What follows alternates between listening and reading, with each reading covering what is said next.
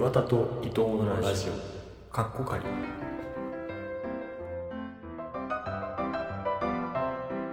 っていうわけで始まりましたけどね。やばいわこれマジで。頭おかしくなりそう。これ番号つけとかないと。おかしくなるよね。そうだね。うじゃあお腹空いたのかな？料理。んそうだね。でも料理。ちょっと待って。あいいよいいよ。料理どうしよう。するか。これが豚の生姜焼き。生姜焼き用だからちょっと油少ないかもな。豚バラとかよりはな、まあそう。あるっちゃあるんだ脂身は。なんか1個目の収録のやつが。あ撮れてる撮れてる。危ねえびっくりした。パソコンでし1個目パソコンか、うん。これは1回目撮ったの。ょかな1個目優吾のやつでで2個目。2個目。これが3か三あじゃあこれなんだ？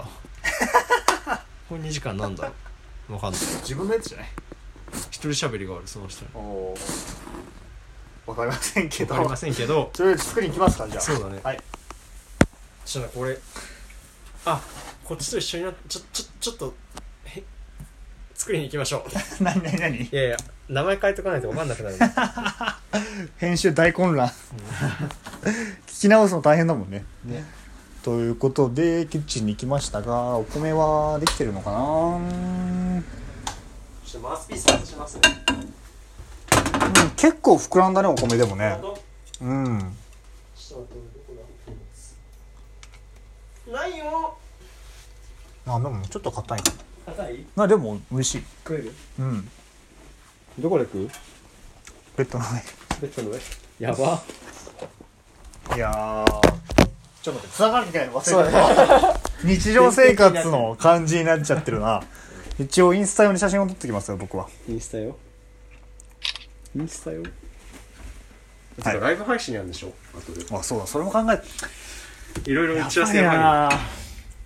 とりあえずこれをうん。一口しかコンロがないので、うん。お米を運んでうん。でそこにフライパンを置くか。オッケー。どこに運ぶ？するこれはじゃあもうあっちには置いとくよ。はあでも下になんか敷いた方がいいな多分な。あるある越しのあれだけど。皿とか包んでたやつだけどまあ大丈夫だろう。綺麗だろう。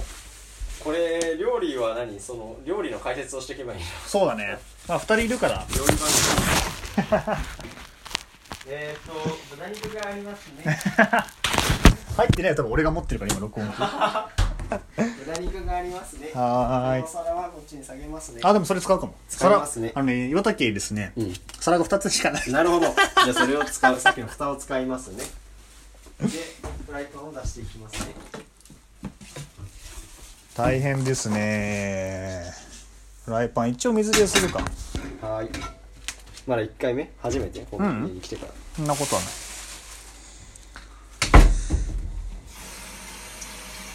まあ油とかは特になんか向こうに全部使ってきちゃったからないけど豚肉だから大丈夫でしょ油ゼロ。うん。テフロンだし豚肉だから大丈夫だよ。オリーブオイルあるよ。あそうじゃん。おい。まあ合うか知らないけど。まあいいっ塩コシ。油。油パ油どこだ？あれ？ああこっちだ。はいはいはいはい。うーんとはい。えー、っと。俺さ教育番組のうん「あいまいマイン」っていうあのあ教育番組教育テレビ？E テレか今。うん。これ水飛ぶの待った方がいいかまあ大丈夫。ないいか、うん。E テレのさうん「クッキングあいまいマイン」っていうさ、うん。あいマインちゃんって女の子が、うん。なんかその料理やってる番組がめっちゃ好きでう、ん。でその出てた子が福原遥っていう人なんだけど。ああ朝ドラやった人ですね。そうそうそうそう。だからめっちゃ好きでその時。うん。うんうんでさ大人になっても出てたから、うん。うんすっごい超嬉しかったよねなんか。ー。その子役から知ってるみたいなのでさ、でまあなんか雰囲気だいぶ変わってたけどでも、えーそういうなんか懐かしいテレビとか見てたの昔。俺、いやあんま見てなかった。見てない家庭だったのか。ほんゴーイングスポンサーのニュースだけだよ。前何回も言ってるけど。それだけ芸能界の情報を知れるの。どこどこあー生ゴミですね。はいこっちに入れてください。冷凍作戦。パチパチ。さ菜箸あったよねさっきあれ？ご飯食べてああはいはいはいこっちにありますので持ってきますが、これが意外と慣れるまでしんどいな。料理しながら喋り続けるって。すごいな、マジで芸能人。すごいよね。じゃあお肉を焼いていきます。いい音。これ換気扇回ってる？回ってない。これ6枚一気に焼けないかもしれない。そうだね。4でいきますか。うん。塩コショウすんのを忘れてた。まあやりながらでいいんじゃない？塩コショウがどこだ胡椒これ。塩塩は下にあるかな？ちょっと待ってよ。ゴミを全部僕が運ぶ役。塩が、どこだっけ？塩もうあー、冷蔵庫に入ってるわ。塩を冷蔵庫に置く場所ないからね。はい。はいありがとうございます そのタイプかいと思ったでしょ、今。粗いタイプの塩でしたけども。まあでもそっちの方が美味しいんでねうだって胡椒をかけていきますけど映像ないのきついなん。本当だよな。胡椒をかけていってでも俺さっきさケント迎えに行く途中でなんかラジオで甲子園うん。やってんのを聞いててさ、うん。聞いててっていうかその聞こえてきてさ、すごかったねやっぱ何が？ああ、実況の人、細かいね。解説が やっぱテレビよりさ細かく解説しなきゃいけないわけだし本当にいつ息継ぎしてんだっていう。ねえねえねあ、もう火通ってるのすごいな。早っ。でもあのなんていうか古舘古舘一郎さんのさ、解説とかやっぱすごいよねすごい。うんマジ関係ないことめっちゃ言ってるけど あんだけ繋ぐのがすごいそうね。俺だから、うんラジオ、うん野球中継ラジオだったからずっとテレビ見てなかったから、うん。聞いててもね目つぶってイメージするんだよねそれで。だいぶそれで俺想像力野球少年じゃん本育てられた気がする。けど本当にイメージ湧くんだよな あれで。当にいやでもそうだよね。俺、うん。広島優勝した時あったじゃん。うん。あの時北海道の農場でラジオで聞いてた、優勝した瞬間 皿が必要ですね。とかあとはマー君優勝の時も俺ラジオだったへえ。あの時はテレビだったな。テレビだった？地上波しかなかったからね。ほとんど野球は見てなかったけどそういう日本シリーズとかは見てたな、うおできました？もうもしかして。んうんもうできましたよじゃあ2枚目もいきますか。うまそうだね。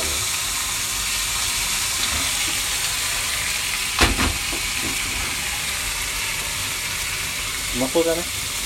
なんかお腹痛くなったらどうしようね。お腹痛くなったらどうしよう。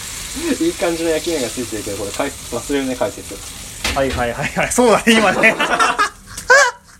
本当にやばいな。マジでむずい。どうしたらいいんだ？そっか、料理が何かは全然みんな分かってないのか。そうこれ豚肉をね焼く塩コショウで焼く焼いたら焼くだけで美味しいですという投稿が来てやってるんですけど、胡椒はさっきスーパーで買ってきたやつでちょっと粗めのやつをまぶしてあるので、白めの豚肉の生姜焼きの身に結構な粒の胡椒が乗ってますね。はいそういう感じですね。塩も粗めのやつなのでパラパラとかけておりますね。はい。もう一丁。合計6枚。ご飯2杯食えるのかっていうね。をやってるんですが俺は今しゃもじがどこにあったのかを全く覚えてないっていうこれでもいいよでかいのがあるんですがあります？しゃもじ。いやわかりません。こんなことなかったよまあというわけでね。6枚。の。6枚目焼いてるんですけど。はーい。前回の反省を生かして。うん。反省何？いやわかんないけど。なんかあれば。特に。100点の100点のお肉だった？焼けたかなっていう。俺料理で1時間ぐらいかかるかなと思ってたけど、うん。マジで8分だった今秒時間見たら 地獄だな食いながらなんか言わなきゃいけないこれ2時間でしょこの企画うん。もう片付けもあるかちょっとこれ隼人がうん。全部作ってるから俺が皿洗う。感じだな。ら俺皿洗い別に嫌いじゃないから。そうなの？うん。じゃあ任せよう その間の喋りのメインは優吾にないけど俺そっちの方が楽だわ。頭休まるから。ちょっと今あちょっと胡椒かけすぎた。今表面に結構かけて、うん。ひっくり返したら裏にはもうかかってて結構かけちゃう黒い粒々がでもこれ見える。できました。マジ秒じゃん。お箸はあるんですか2点ないです。フォーク俺フォークで食べるじゃん。あうん。はーい食べていきたいと思いますが 机がない。パソコンどかすか？ここに食べる本当に、うん。いけるだろ。今、えー、と引っ越し用の段ボールの1個をベッドに乗せてその上にノートとか置いてラジオをしてるんですがそこに全部ご飯とかが乗り切るか問題がありまありしてましてご飯は何かによそううんですか？よそった方がいいですよね。はい。じゃあ持ってきますね。箸を菜箸でも豚肉をやっちゃったのでしゃもじは？しゃもじがないもんだ。あこれスプ大きいスプーンでいくか。はい。水をつけて。やばすぎだ外れ会だなって思われないように頑張んなきゃな。でもちょっと本当にね、座ってたらラジオやるっていうテンションになるけど、立って他のことやってるやってるとね黙っちゃうよさっねきご飯探してる時やばかった 炊くまでは結構やばかっあーでもいい匂いだな。たこれどうする？どこの器を誰かが使ってこれを俺が使ったりするってああじゃあまあ隼人洗ってくれるならもう一個皿出すか。はいじゃあ出しますので喋っててください。はい。はい。何？洗うってこと？そうそう。あなんか変なのしちゃった。あ大丈夫大丈夫大丈夫。っていう不慣れな回をやってるけどでも結構今までねなんていうの？決まった定型でやってきたから、ん新鮮っちゃ新鮮だよね、めっちゃ疲れるけど。なんか前々からあったもんね。料理かどうとかいう。ああったね。料理しながらとか。ほらこの後もう俺はこの後の優吾ゲスト会が一番緊張するんですけどね。どれぐらい準備した？それ。どれぐらい準備したってどういうこと？えがっつり決めてきたのか、その場で浮かぶかなと思ってやってきたのかうん。どうですか？普段の俺からすると150%ぐらい。準備量は。じゃあ普通ぐらいか、ん これご飯をよそいまよすそっておりますが、あ焦げてない。感動的いいだね感じだね。これ美味しいのか？とりあえずこ焦げが美味しいロンジャンもいるよな。いやいる。けど隼人はどっちなの？そのリスクは犯したくない派。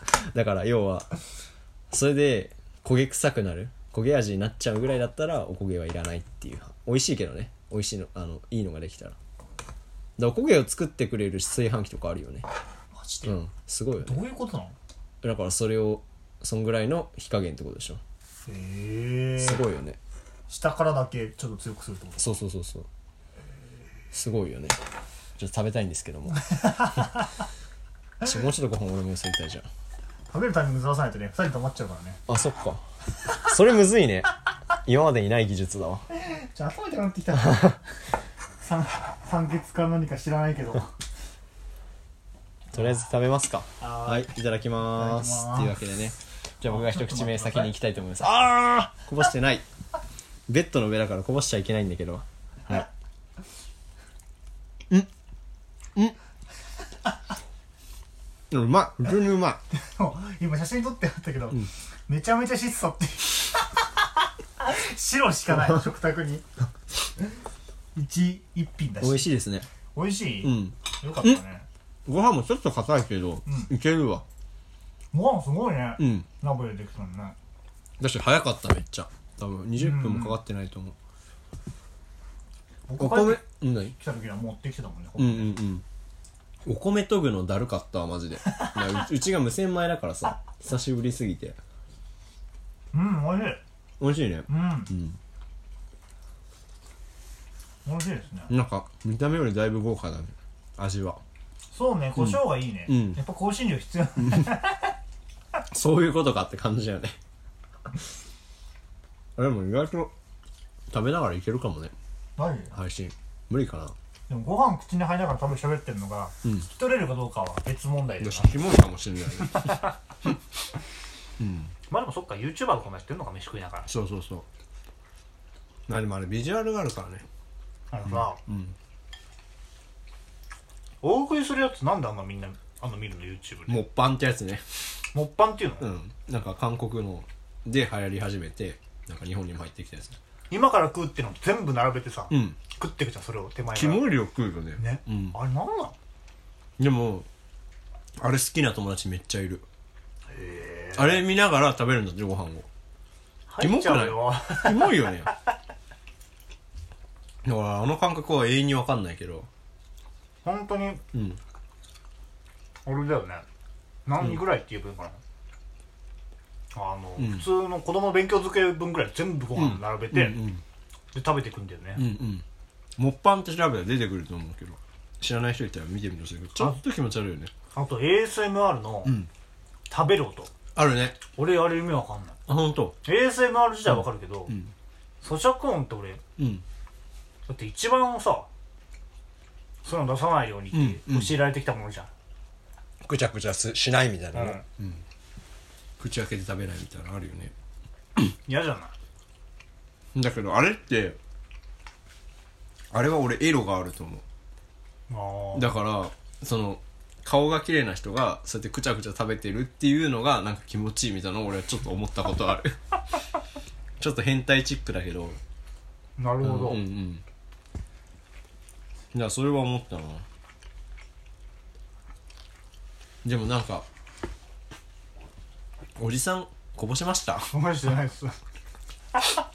おじさんがそういうのやってんの俺全然なな誰が見るんだろうって感じだけど人気な人いたりするよね。うーん。でも料理系はすごいなんかここ数年で開拓された気がする。確かにね、うん。あとあれか男性がやるのはあのマッチョの人のうん。あの増量期のやつか。増量期めちゃくちゃ食うの。あああるね。プロタンとかのやつか、プロタンっていう YouTuber、バッチの YouTuber の漢字全然読めないってやつのまとめとかめっちゃ面白いんだよな。めっちゃ面白いねあの人。あと筋肉のマジくだらないのに大爆笑してる動画とかあったりして。頭悪いよねあの人。面白いけ あれ演技だったら怖いけどな、どねね。深田栄美とめっちゃ仲いいよね。そうなんだ、うん。よく一緒に企画やってる。でも今のは絶対聞き取れてないと思う。よく共演してる。何聞かされてんだって思ってんだろうなマジで、まあでも喋るトーンとかはいつもとちょっと違うよね。そうね。うん。だからだいぶ違う岩戸と伊藤は聞けてるんじゃないかなと思いますけど。今うん。半分以上食べ終わって、うん。今15分しか経ってないんですよ、うん。2時間経ってるんですよ飯。ね。どうします？こっから。なんかできる企画ないかな？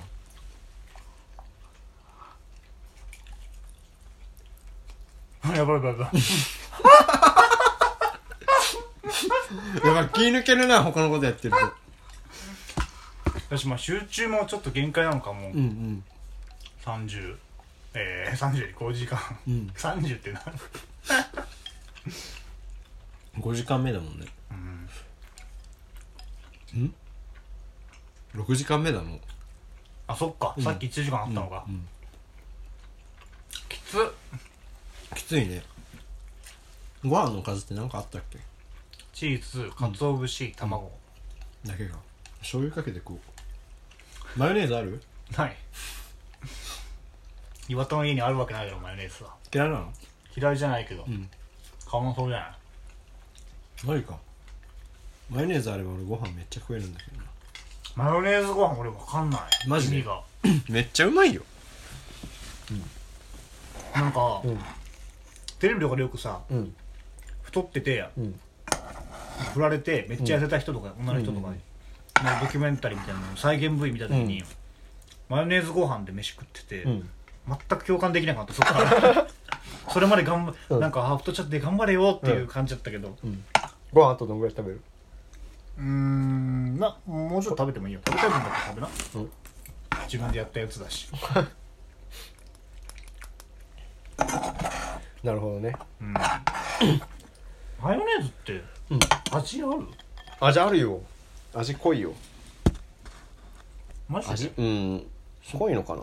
ちょい酸っぱいぐらいじゃないうん。でもなんかすごいご飯と合うんだよねあれ。へえ。天かすあったら最高。天かすマヨご飯みたいな。へえ。とか。めちゃめちゃご飯食うなそんで。3分の2ぐらい食べいやいや俺はいいけど、ん。ちょっと残すもんなのかなと思ってた。全然食べる。いやなんかあれがやばいなと思った。マジデブの人でバターうん。をそのままかじって食べるみたいどういうこと？なだから 400g みたいなのあんじゃん、売ってる箱のやつ、あれをこう銀紙剥いて食べるんだってそのまま。好きでってこと？バターそうそうそう。キモくない？まあまあまあ若干塊を食べたいのは分かるけど、うんうん。溶けてるもんじゃなくて。でもあれフルはいけなくない？えフル食べるの？一気うに、んうんキモいよね。何キロカロリーなんだろう。いやえぐいと思うよ。調べるかちょっと、うん。まあバター好きだけどまあちちょうどいい量。一本？じゃないと。あとバターで言ったらさあの716だああそんなもん、うんそんなもんなんだ。ケントンち行った時にさ、まあなんかヨーロッパの文化のご飯なのか分かんないけどバターめっちゃ使うのよ。パンに。だ一口にバタージャジャジャって削ってビッてのっけて一口で食うみたいな。でそれでまた次もやるみたいな。だびっくりしたよね。でバターってさ贅沢なイメージだったからさ。確かに。ね。バターね、マーガリン食べる家だっバターだったかな、たうん。バターは出てたな割とシュタイナーあるあるさあの菜種油と、うん。あとサラダ油、うん。とマーガリンめっちゃ嫌うみたいな。うちもそうだったけど。そうなんだ。うん。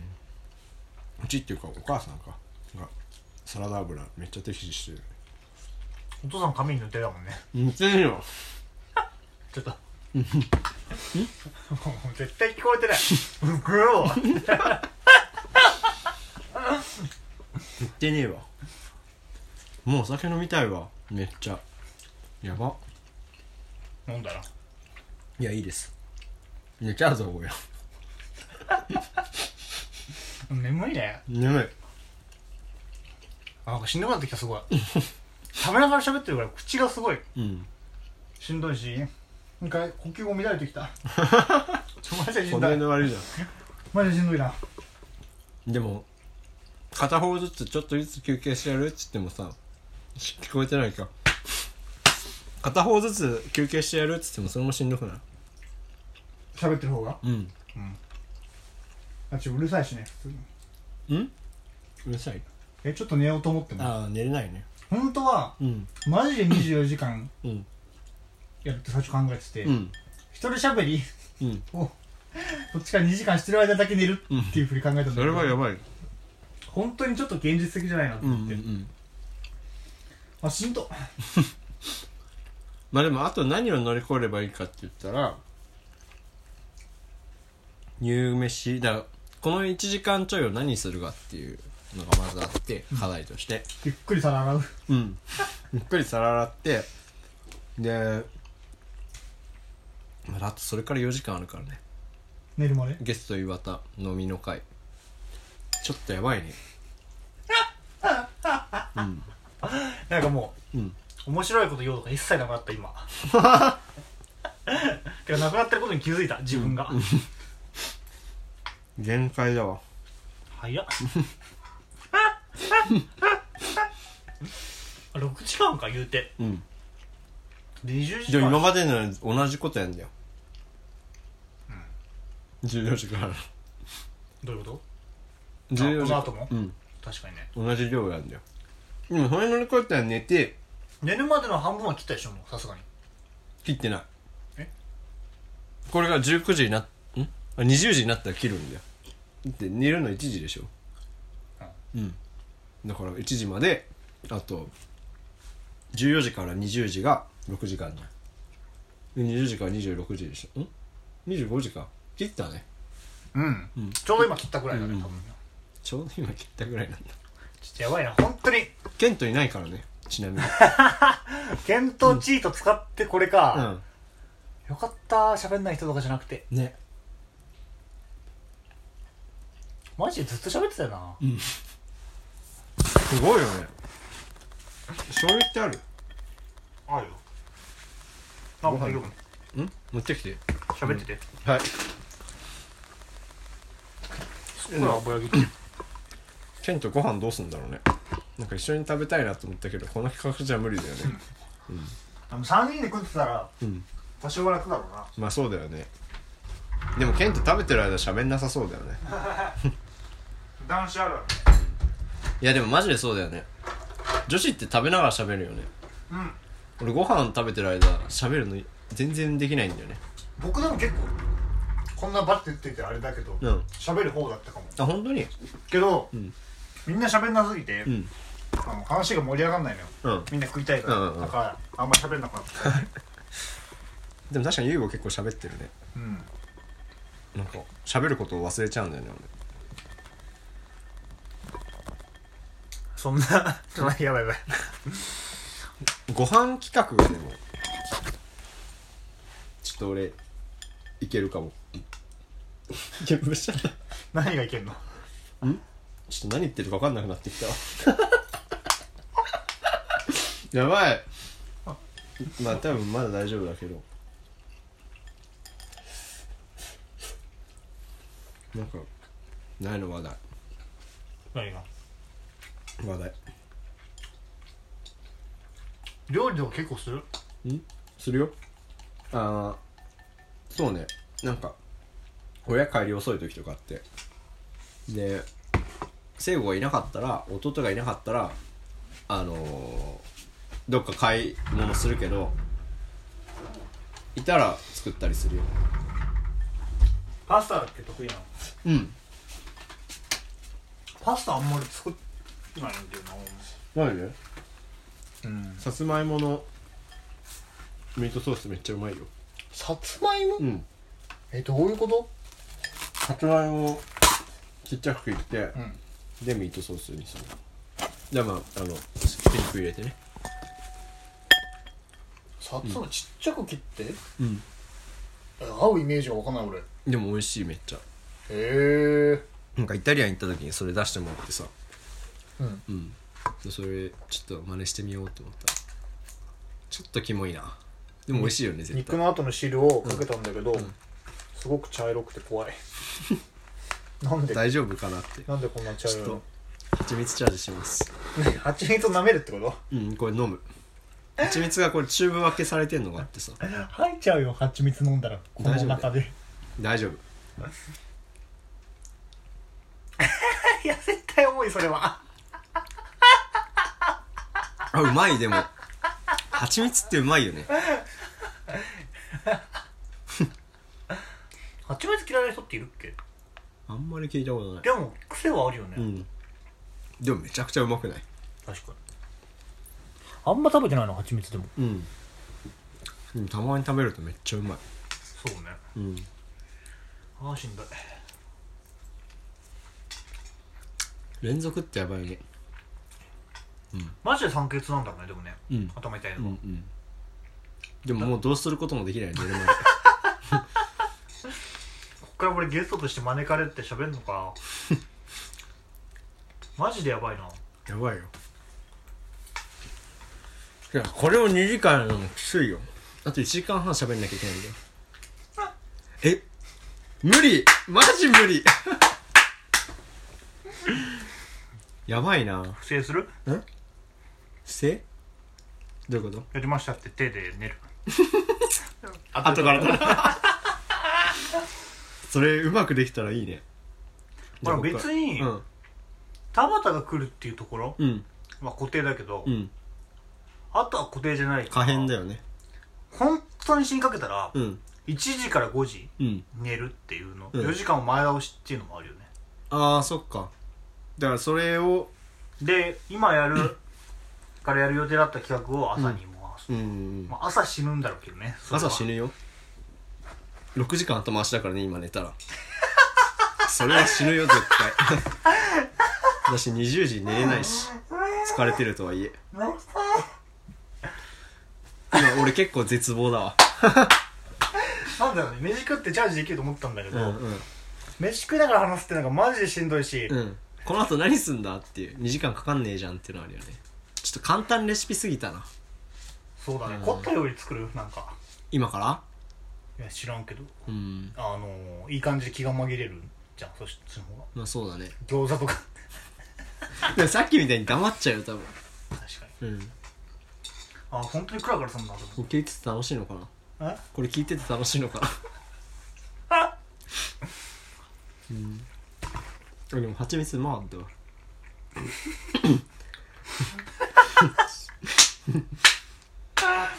もう手叩いて音を俺は休んでその間に。もうお酒飲んでるみたいなテンションになってるよね。てかハイになってる。うん。この深夜テンションというかさ、うん。何でも笑笑うしかないみたいな、うん。だから午後7時半に来ると思わなかった。ね。ちょっとやばいよ。窓開ける？まだ開けてみる？でも音聞こえちゃうよね外にね。まだ大丈夫じゃない？この時間なら。空気がちょっとねうん。よどんでるねああ。どう？変わる？全然。涼しい外。外涼しいよ。うん。いやー。こっからどうしよう。1時間半。やば。コップ倒した？あ大丈うーん。あの話はしないの？夫何か先俺の一人会聞いてからだしあんまそんな詳しくするつもりはないけどうん。俺は聞きたいけどね。あそこが限界。あそこ限界。気になった人はうん。5月のうん。11日の隼人の一人しゃべりを聞いてくだ聞い。さいてください。まだ先だね5月11だったらね。そうだね。1ヶ月後ぐらいだね。俺飲みの会それ掘ろうと思ってたんだけど。ダメでーす。掘ります。ダメです。マジで寝ようかな 止めないで寝たらやばくない？やばい。ありえるよね。こんだけ疲れてたら。だし酔いめっちゃ回りやすいとかあるかも。疲れてて回るの？あるある回るでしょ。マジで？うん。やだな。やだね。やばい！こんなポンコツになるんだ。田畑呼ぶ もう来てもらう？片っ端から呼んでく？これそうな人。広住とか来てくれそうだけどね。YouTuber とかさうん。100万人いくまで生配信とか結構長いことやってたりするよね、うん。あの人たちね。でも別にずっと喋ってるわけじゃないからあれ。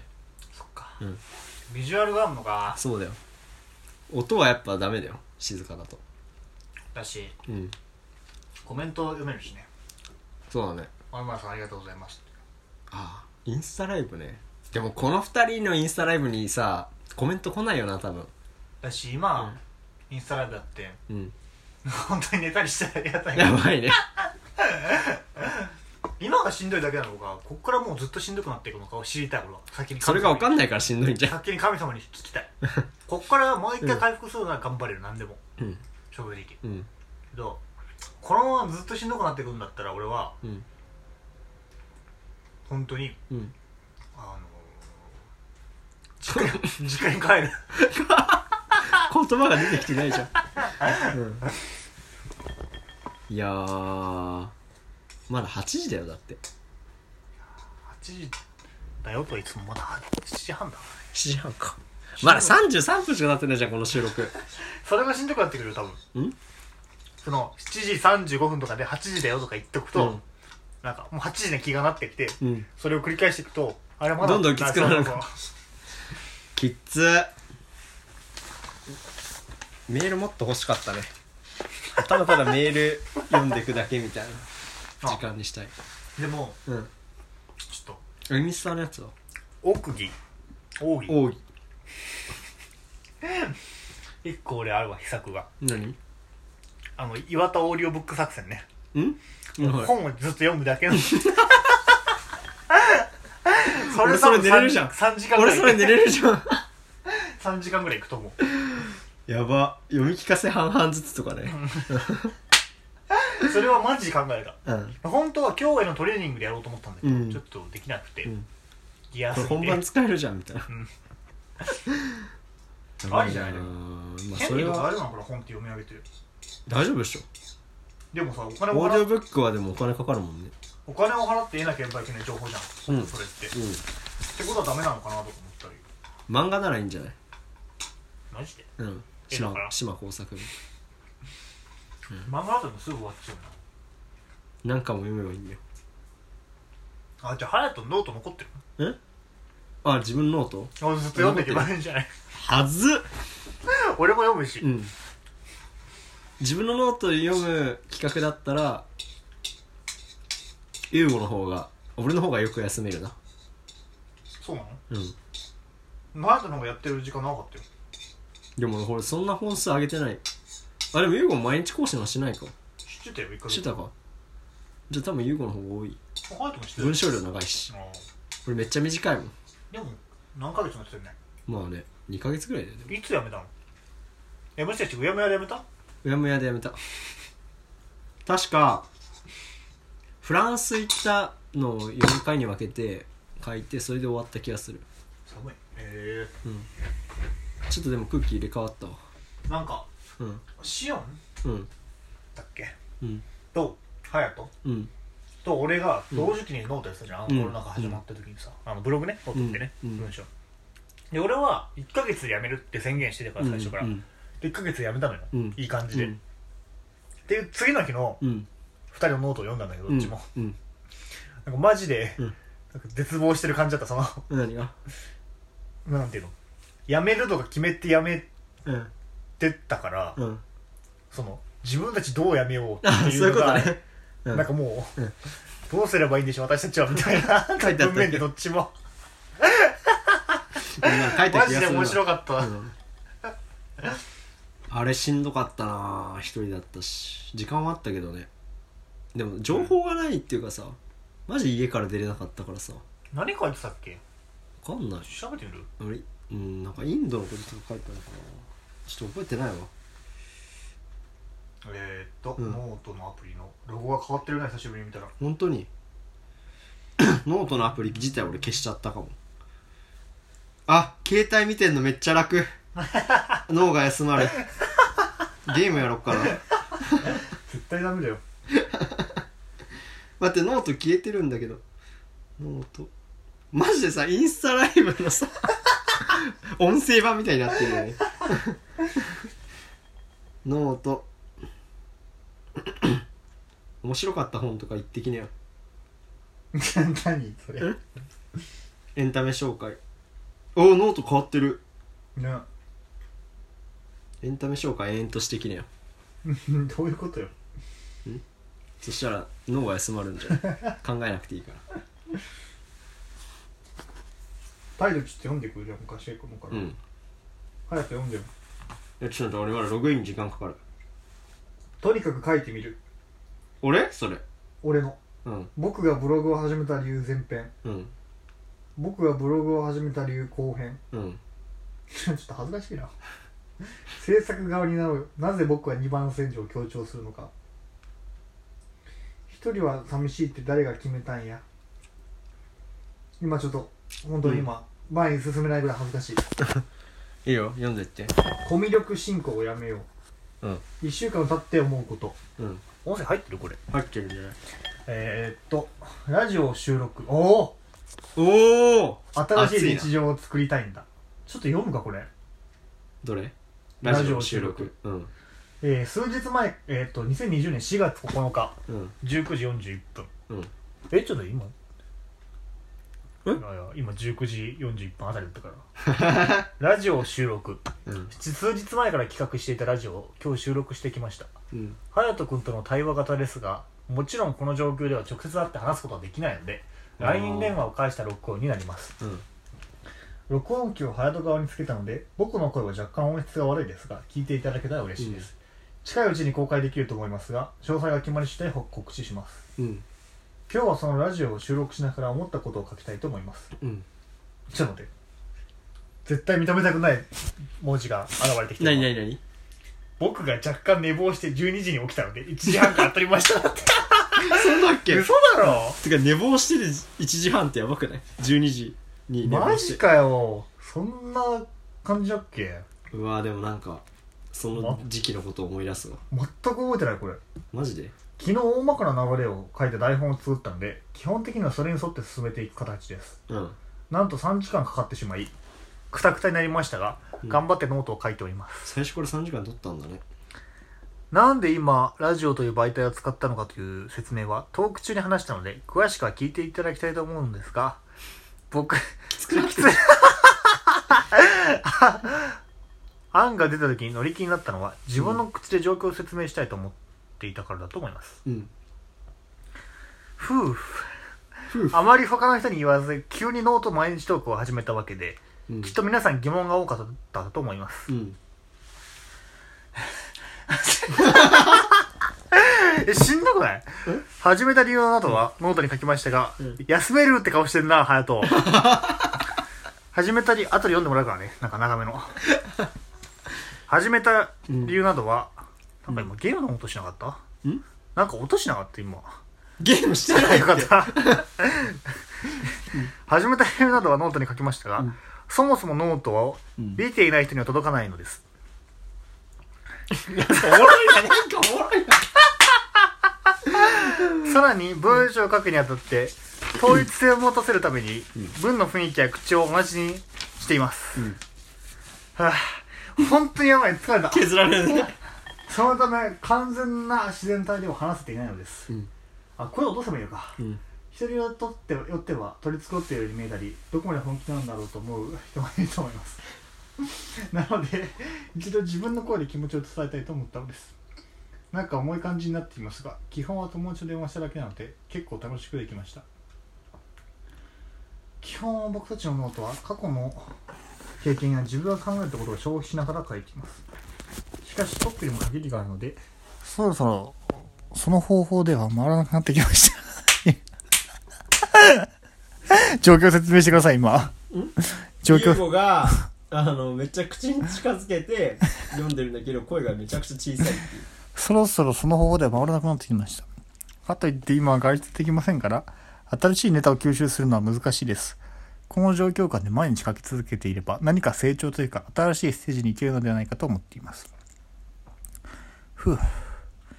皆さんが思っているよりも自分がどう見られているのかちょっと恥ずかしい。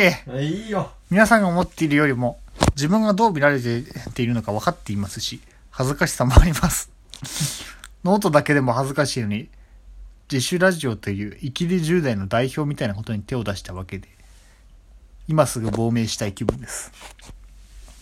そういえば中日の選手亡命したね。え？なんで？キューバの選手。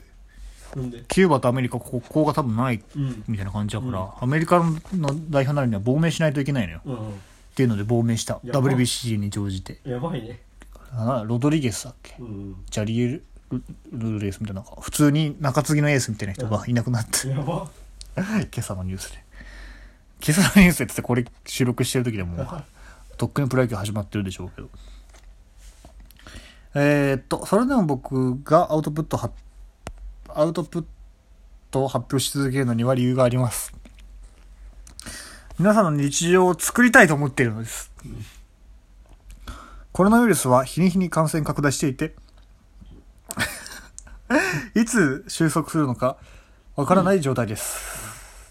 思い返せば1、2、3月ともう少しの辛抱だと言われながらここまで来てしまいだって。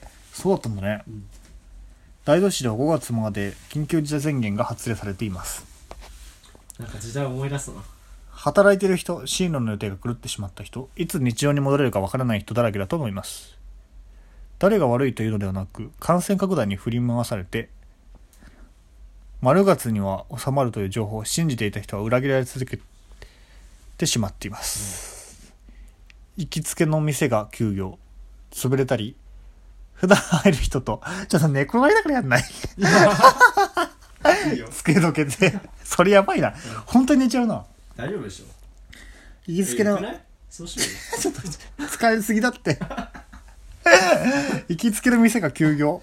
潰れたり、普段会える人と会えなかったり、逆の果てにテレビ収録や YouTube 収録が次々中止になっているので、テレビ、YouTube さえいつものように見れなくなる日が来るかもしれません。当たり前のようにあった日常が長いな。長いね崩れる恐怖は半端じゃないですし、どの情報を信じていいか分からなくなるかもしれません。もちろんそうなってほしくないと思っていますが、ある程度は避けられないでしょう。僕のノートは毎日読んでくれてる人がいます。ストーリーの告知だけ毎日見てくれてる人もいます。それなのに、毎日投稿をやめてしまったら、皆さんを裏切ってしまうと思うんです。前日のように、多くの人がいろいろなものに裏切られる中自分もその一つになっていけないと勝手に責任を感じています逆に僕が何気持ち悪い？ちょ本当にクラクラしてきたあ逆に僕が毎日投稿を続けてこれ思うか。それが皆さんのふ普通に定着すれば僕のノートがテレビはお店なのに変わる新た新たな日常になると思うのです。話全然ってかちょこれ本当に深夜の感じじゃん。ね。なぜ今こうなってる？まだ20時になってないからね。いろいろな人の外出自粛に期間に少しでも貢献したい。それくらいの気持ちを持ってパソコンに向かっていますし、大げさぐらいがちょうどいいと思います。今日は少し真面目な話になってしまいました。実は疲れた頭がバグっていてぼーっとしてる時間が長い執筆となりました。最後に嬉しいニュースを書くと、ポッドキャストの配信をしている田畑くんが、配信サイクルを毎日にすると発表しましただって。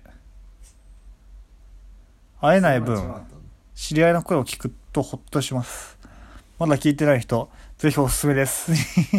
人気アプリの Spotify でも聞けますよ。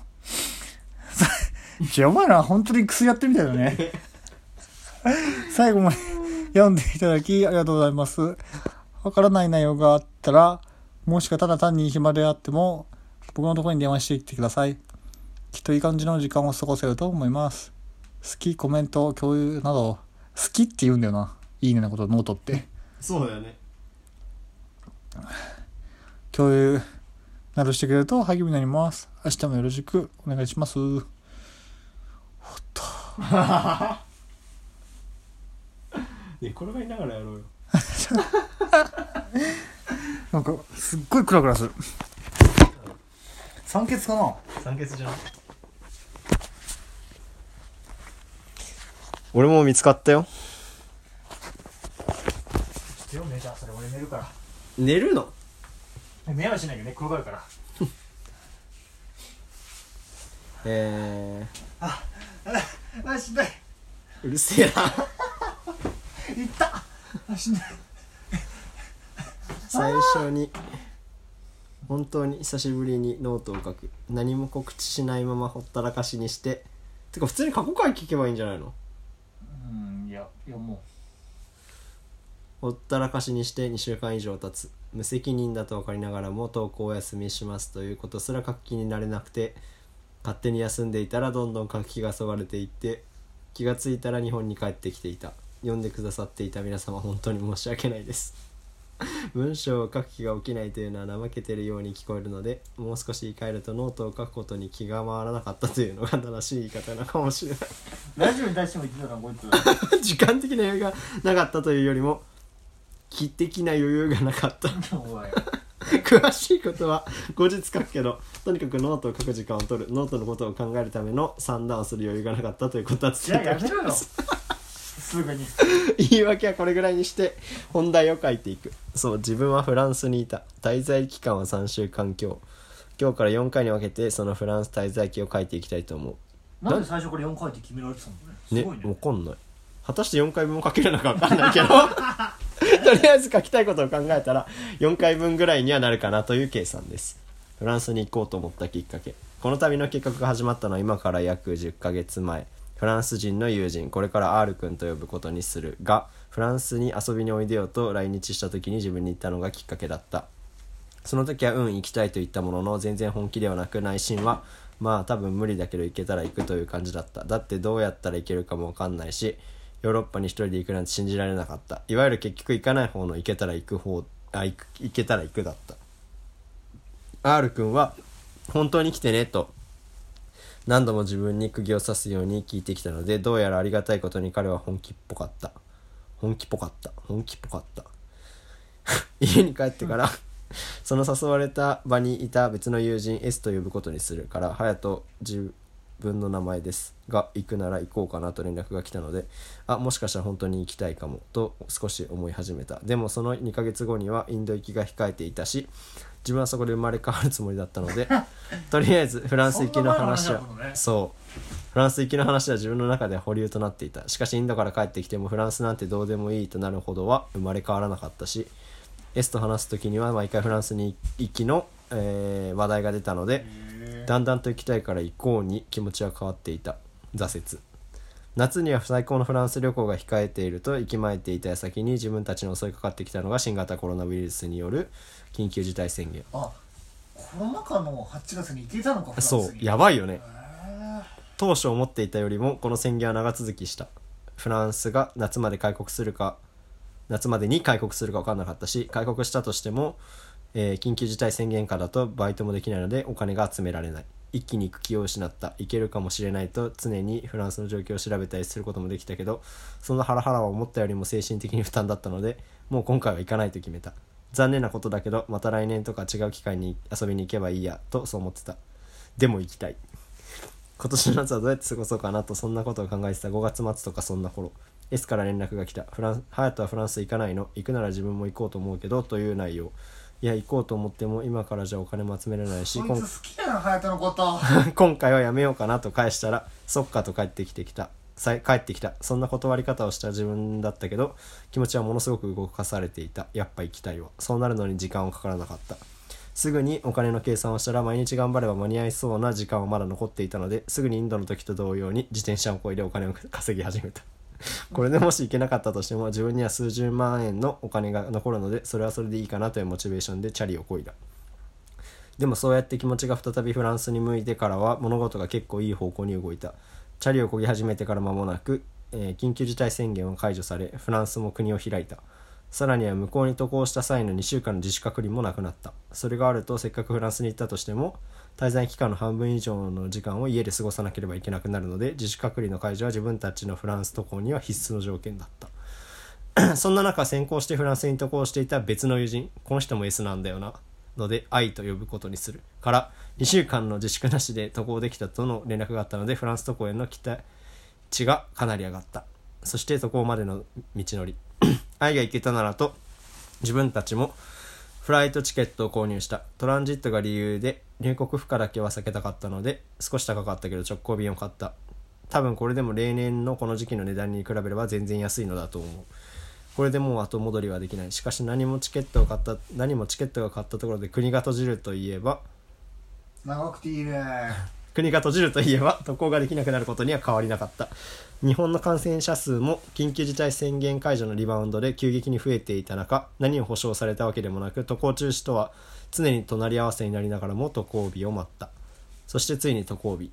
何も問題はないように思えたけど 一つだけちょっとしたことがあった。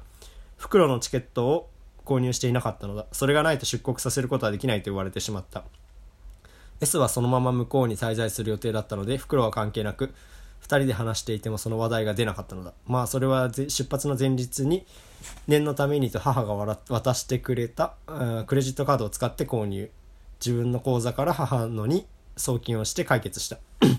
万が一の1が早速出てしまった。ありがたい。そして無事自分たちは日本を出国することができた。最後にいかがだったでしょうか？フランス旅行に至るまでの話をここまで書けるとは思ってなかったです。しかし書き出してみるとあれやあれやといろいろ思い出して目標文字数にしていた2000文字を越したのでまずは行くまでの話で1話分にしたいと思います。高評価とチャンネル登録お願いします。言書いてない。また明日はフランスに行ってからの話を書く予定です。気になる方はぜひ読んでください。それではまた明日。終おいえ？終わんだよ。わったよ。はい。じゃあ 2, 2読む。ここまで来たから全部やみたいね。みんなも聞きたいよね。まあちなみに優吾は今地面に転がってるっていう半分寝てる。こんな優吾を見るとは思わなかった。ラジオに対してこのモチベーションの優吾は初めてですね。はいじゃあ2読みます。えー西仏に行く。フランス・パリのシャルル・ド・ゴール空港に無事到着。ここからの流れは以前の記事を見てもらえばわかると思う。初夜は初夜っていうの？R 君のお父さんの家にお父さんと R 君抜きで泊まらせてもらい次の日には、えー西仏に新幹線で移動した。新幹線に乗るまでのタクシーに乗った話も過去に書いてあるので興味のある方はぜひ。何過去に書いてあるんですだそれは行ってから書いてこれらは帰ってから書いたから。それはフランスで書いた内容とでしょああそこはまだモチベーションがあったの？そうす最初の方はあったの。ちょっと一旦電気消す？寝る気満々じゃん、行った先をずっと西仏と呼ぶのは嫌なんだけど何回聞いてもカタカナに訳せる気がしないのでそう呼ぶしかないフランスに来て初めの方だったしアジア人のいない街でいろいろ新鮮に映って楽しかった。その街はすごい有名な観光地というわけでもないと思うのでこうやって R 君と仲良くなっていなかったらこんなところに来ることも一生なかっただろうと思うと本当に出会いによって実現した旅行だなと思うし彼がまた日本に来た時は何かお礼をできたら素敵だなと思う。してないなこの間来た時。フランスに興味があって知り合った友達じゃないというのが自分の中では大きい。損得ではなく出会いと行為によって実現したということに感動しているのは自分だけだろうか。そうだろう。すぐにインドの話をしてしまうけどインドは何これ。インドはつてなし。で旅行したので着いてからいろいろ紆余曲折したし、えー現地の生活感というのはそこまでリアルには感じることができなかった。騙されて3分の1ぐらいのツアー買ったからな。そう。全資金の 懐かしいな。自分は自分で予定を立てて行動するということが本当に下手なのでもう何もしたくないと外に出ない時もあった。それはそれで自分で全てを決めなきゃいけないというチャレンジ的な面白面白さがあったけど今回は全てを考えてなくても考えなくてもごめんなさいゲップした。外に出られるというのがありがたかった。そのことが逆に大変なことももちろんあったけどパリに戻る。そしてそこでの1時間ん？5日間の生活を終えてパリに戻った。パ リでの生活も R 君のおばあちゃんが家を自分たちのために貸してくれたみたいでそこで暮らすことができた。本当に大感謝。帰っても観光らしい観光はそこまでたくさんはしなかった。どちらかというと自分たちで自炊をしたりそのための買い物に行ったりしてパリでの共同生活みたいなものを楽しんでた。その間に何個か有名なところもあったりもしたけどいわゆるエッフェル塔や凱旋門ルーブル美術館みたいな世界的に有名なものには行かなかった。自分はまだ滞在期間が2週間以上あったし今行かなくてもいいかなと思ってたのでパリでの共同生活を楽しんだ。まあよく考えてみるとパリ人がエッフェル塔に行かないのは東京人が東京タワーに行かないのと同じことだろう。と思う。いくら世界的に有名なものが近くにあってもいつでも行けるとなると人間はなかなか行こうとはしない。これは世界共通らしい。でもただ後でエッフェル塔に見に行った時にパリジャンらしき人たちも見かけたので R 君があまり観光地が好きではないのかもしれない好きではないだけなのかもしれないけども。とにかく日本人だけで来ていたら行かないような植物園だったり巨大博物館。個人的にここは建物の大きさと動物の剥製の数の規模に圧倒され好きになった。とかに行けたのは楽しかった。最後に昨日に比べて結構文字数は少なくなりました。前回はフランスに来るまでのたくさんの苦労を書いて今回はいろいろ楽しかったこと書いたけどうー次回は3週間もいたらそれはいろいろあるよねっていう話を書こうと思っています。前回の記事を読んでない方はぜひ読んでみてください。それではまた明日。高評価とチャンネル登録お願いします。書いてない書いてない。あー疲れた。しんどくないの？すごいね。そのスピードで読めんの？いやしんどいよ。さっき俺だってしんどけたじゃん、記事。死んでたね。なんか急に小声になってたもんね。あの小声キモかったな。喉がしんどくないんだけどね、体がしんどい。ね俺もう死にそう。こんばんは。昨日はノートを書く時間が取れなくて夜は眠たかったのでそんな中書いても仕方がないために睡眠を優先してしまいました。じゃあやめろ。マジでこいつあれだな。約束守んねえな。今回は前回の最後で少し話した通り3週間もいたらそりゃいろいろあるよねという話をしていきたいと思います。2週間目の苦悩。先日公開されたポッドキャストで初めての一人喋りをするという企画の中で割と話してしまったのでそこと内容重なってしまうところもあるかもしれないです。こちらも聞いてみてくださいえー人にはそれぞれリズムがある。朝起きる時間から起きてからどういう順番で何をする。顔をまず洗うとか水をまず飲む。歯磨きをまずするとか。朝ごはんの時間は朝ごはんはそもそも食べるのか、えー起きてからどれくらいの時間で準備完了となるのか。などなど。一日を通して様々な人が様々な自分のリズムというものを持っていてそれに沿って生きている。誰かと一緒に住むということは各々のリズムをお互いに尊重しながらそれを人に合わせたり時には自分に合わせてもらったりしていく必要がある。その中には自分に合わせてもらうのが得意な人もいれば人に合わせるのが得意な人がいる。自分は完全に後者だ。人に自分のリズムを押し付けるのは得意ではないし人と生活するときは自分人に合わせる人と生活するときは人に合わせる必要がない。ところでも歯磨きのタイミングを一緒にしてみたり朝ごはんを抜く感じかなと思えばそれに合わせてみたりなど合わせるのが割と好きだしそれを苦に思ったりもしない自分はそういう人間だと思っていた。フランスに来て友達と一緒に生活するまでは。かわいそう友達そんなこと言われてきてから陰で。自分は優柔不断で人がこれをしたいと言えば好んでそれに合わせるようなリーズナブルな人間だと思っていた。だけど自分の中にはそれなりにリズムが存在しこそれを崩されることを苦に思っていないわけではないと気がついた。でもこれもすぐに気がついたわけではなくこれが苦痛だったのかもしれないと思うのはこれよりもっと後のことになる最初に疲労感が自分を襲った。とてつもなく疲れて頭は思考をやめていた。同じ同じ共感できるわ。初めて共感できた。この状態になると誰とも会話しようと思わなくなる。会話をしようと思っても頭が働かないので何を話してらいいのかわか思いつかない。どこに行っても基本無口な状態が数日間続いた。景色を見ても感動すらろくにできない。無口で真顔な感じの悪い状態が数日間が続いた。最悪だ確かに自分はテンションを使い果たすと無口真顔になって少し空気を悪くするということがこれまで何回もあった。でもそれは寝れば治ったし次の日までその状態を持ち越すなんてことは一度もなかった。しかし今回の疲労は寝れば治るというものではなく次の日もまた無口が続いた。会話を全くしないというわけではないけど自分が参加する会話の量が圧倒的に減ったのである。かわいそう。別れそんな中友人の S とお別れの時が来てしまった。彼女はこれからドイツでの新生活があるため早めにこの旅を切り上げることになっていた。分かっていたこととはいえ思ってやるよりも大きな寂しさがそこにあった。R 君と相手はまだお別れではなかったけど飛行機でも一緒だったしその前にもフランスに来るための買い物に何度か行ったり割と頻繁に会う機会があったので彼女の旅立ちは想像以上に自分にダメージを与えた。新生活。S が去った数日後に R 君が提案をしてきた隼人別々に生活してみない？出ました！嫌われてる。自分の疲れをさせてくれたのかそれとも彼自身も疲れていたのかわからないけどとにかく彼はは朝起きて、えー挨拶をするなりいきなりそれを提案してきた。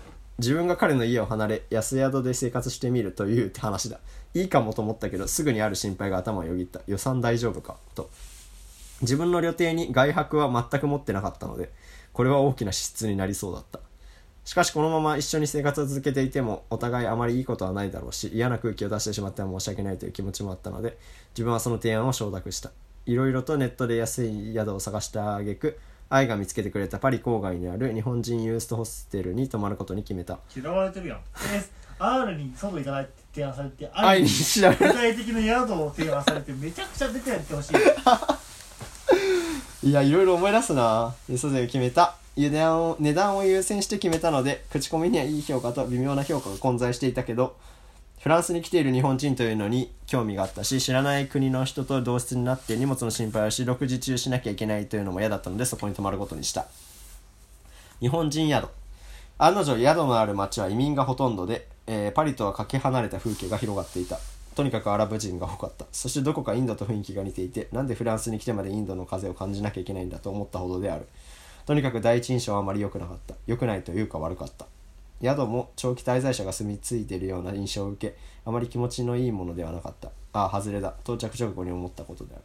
しかし悪いこともあまり長く続かないというのは本当で幸いなことにルームメイトに恵まれる。部屋に入った瞬間の彼はヘッドホンをしていてこちらを見てちらりと見てうっすと小声でつぶやいただけでまた友達との電話後から相手は彼女だったと知るに戻ってしまったのであまり印象ではなかった。タトゥー持ちでマッチョだったので気になって話しかけてみると彼は日本人でありながらフランス軍で勤める外国人部隊の人だということが分かった。なかなか愛想のいい方でその他にもいろいろ軍いろいろと軍の話を聞かせてくれた。自分がここに来た経緯も話したところで会話は終了した。夏季の旅。今日は疲れたしこのまま寝るかと思って準備をしていたらいきなり「牡蠣食いに行きません?」とご飯を誘われさっきまでいたパリに30分かけて電車で向かった牡蠣を食べる前にもう少しお腹を減らそうということでパリのいろいろなところを歩いて回った彼には日本に彼女がいるらしくここ何年か会えてないけど遠距離で続いてるんだという話だったりその彼女と付き合った時の話を聞いたりしながら歩いた。遠距離は自分には無理だと思ってたけど彼の話を聞いてるとなんだか自分にもできそうな気がになってくるから不思議だった。甘くみんなとにかくそうやって楽しく会話をしていたらあっという間に2時間ほど経っていた。お腹はペコペコだったし彼のおすすめの安くて美味しい牡蠣が食べられるとという店に足を早めた。しかしいくら歩いても一向に到着しないおかしいなと思い携帯を広げる彼だったがなんと店の名前を覚えていないらしく Google マップは役に立たなかった。もうお腹も限界お腹も限界を迎えてたのでここに入りましょうと彼が指さしたのは絶対に自分たちには不相応な見るからに立派な高級高級店だった。しかしもうこれ以上歩きたくなかったし食べる量を抑えればいいやと意を決してその店のドアを開けた「ボンジュール」と元気な声をかけられ席まで案内された、えー席に着くまでの間に見た客は皆年配の方ばかりだったしものすごくリッチそうな服を着ていた。ワクワクよりもドキドキが勝った。っていた。えー自分ほどは緊張してなさそうな彼もやばいとこ入っちゃったっすねと少し焦っていた。でもまあ入ったからには楽しみましょうやとワインを真っ先に頼んだ。いわゆる食前酒というやつ初体験だ。しかしアルコールというものは偉大で1グラス1グラス飲む頃には緊張がほぐれ不相を気にする気持ちはほとんどなくなっていた。でも値段の心配はなくならず牡蠣のは少なめにオーダーした。彼は休暇の最終日なんでと遠慮なく大量に牡蠣を頼んでいた。ちなみに自分は牡蠣というものがすごい好きなわけではない。割と癖が強いので出されたら食べるけどそんなに好き好んで食べたいっていうはならないしかしこのお店の牡蠣は違かった、えーまず貝にくひっついたままの牡蠣をスプーンでこすり取り赤玉ねぎとビネガーのソースを少し上にのせてそれをそのまま口元まで運び口に流し入れる最高だった。牡蠣の癖は少しそんなに強くなくクリーミーでそこにビネガーの酸味と汁の塩味がマッチする。確実にフランスに来てから一番に美味しい来てから一番に美味しい食べ物だった。夢中で頼んでいた牡蠣を平らげてしまった自分たちはそれだけでは物足りず追加でオーダーしそれもさっさと平らげ、えーワインももう一本開けたところで終電の時間が来てしまった。伝票を見るのが怖い。割り勘をしようと合計の金額の2分の1をする頭の準備をして伝票を表に返した。106ユーロ。日本円で約1万3000円。高っ。頭が爆発しそうだった。食べ物に対してこの金額を払ったことは一度もない。金額に躍起に取られていると彼は「あ払うよ」とだけ言い伝票をささっとレジに持っていきカードで会計を済ませてしまった。かっこよかった。後で彼の年齢を聞いたら自分のたった2つ上だった。自分もいつかこうなりたいって素直に思った。その後ちょっとした恋愛相談まで乗ってくれたものすごいやさおとのものすごい出会いの話である。次の日に出て行ってしまった彼のいない部屋はなんだか寂しかった。でも昨日の美味しい牡蠣と優しく熱い彼のおかげで疲れた寂しさは飛んでなくなったように思えた。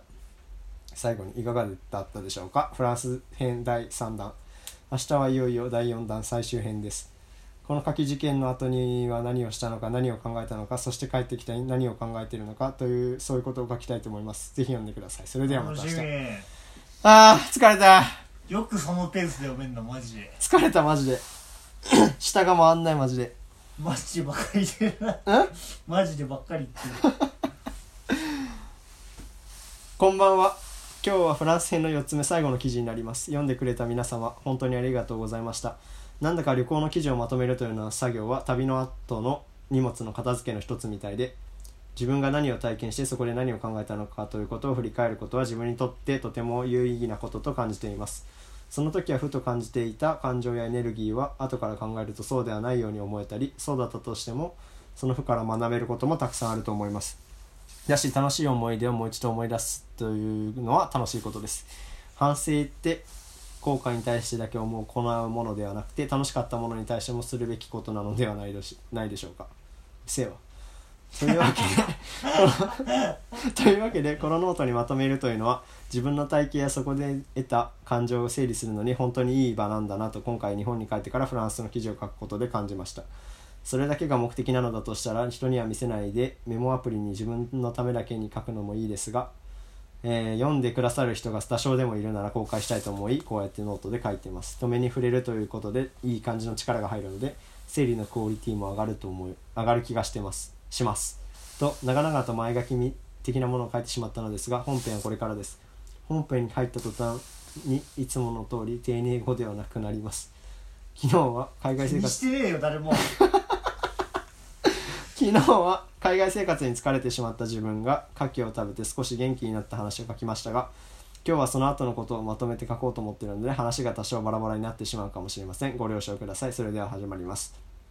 自分の性質フランス軍人の彼は去ってしまった。その日同室には予約がなかったらしく部屋には自分しかいなかった。なんとなく朝から外に出る気がしない。ご飯を売店で済ませるとまた宿に戻ってベッドに寝転がった。病んでんじゃねえか。パリの有名な観光地はほとんど回ったことがあったのでもう一回行こうとはならなかった。結局その日はパリに行くことなく映画「国立小坂から」を人生で初めて見た。日本映画みんな。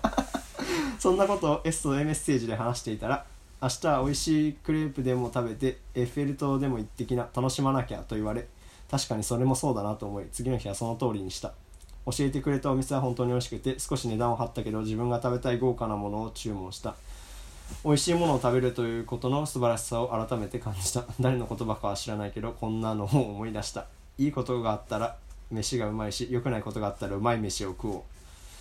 すごい普通のことを言ってるんだけどこの時は刺さった。飯の力は偉大である。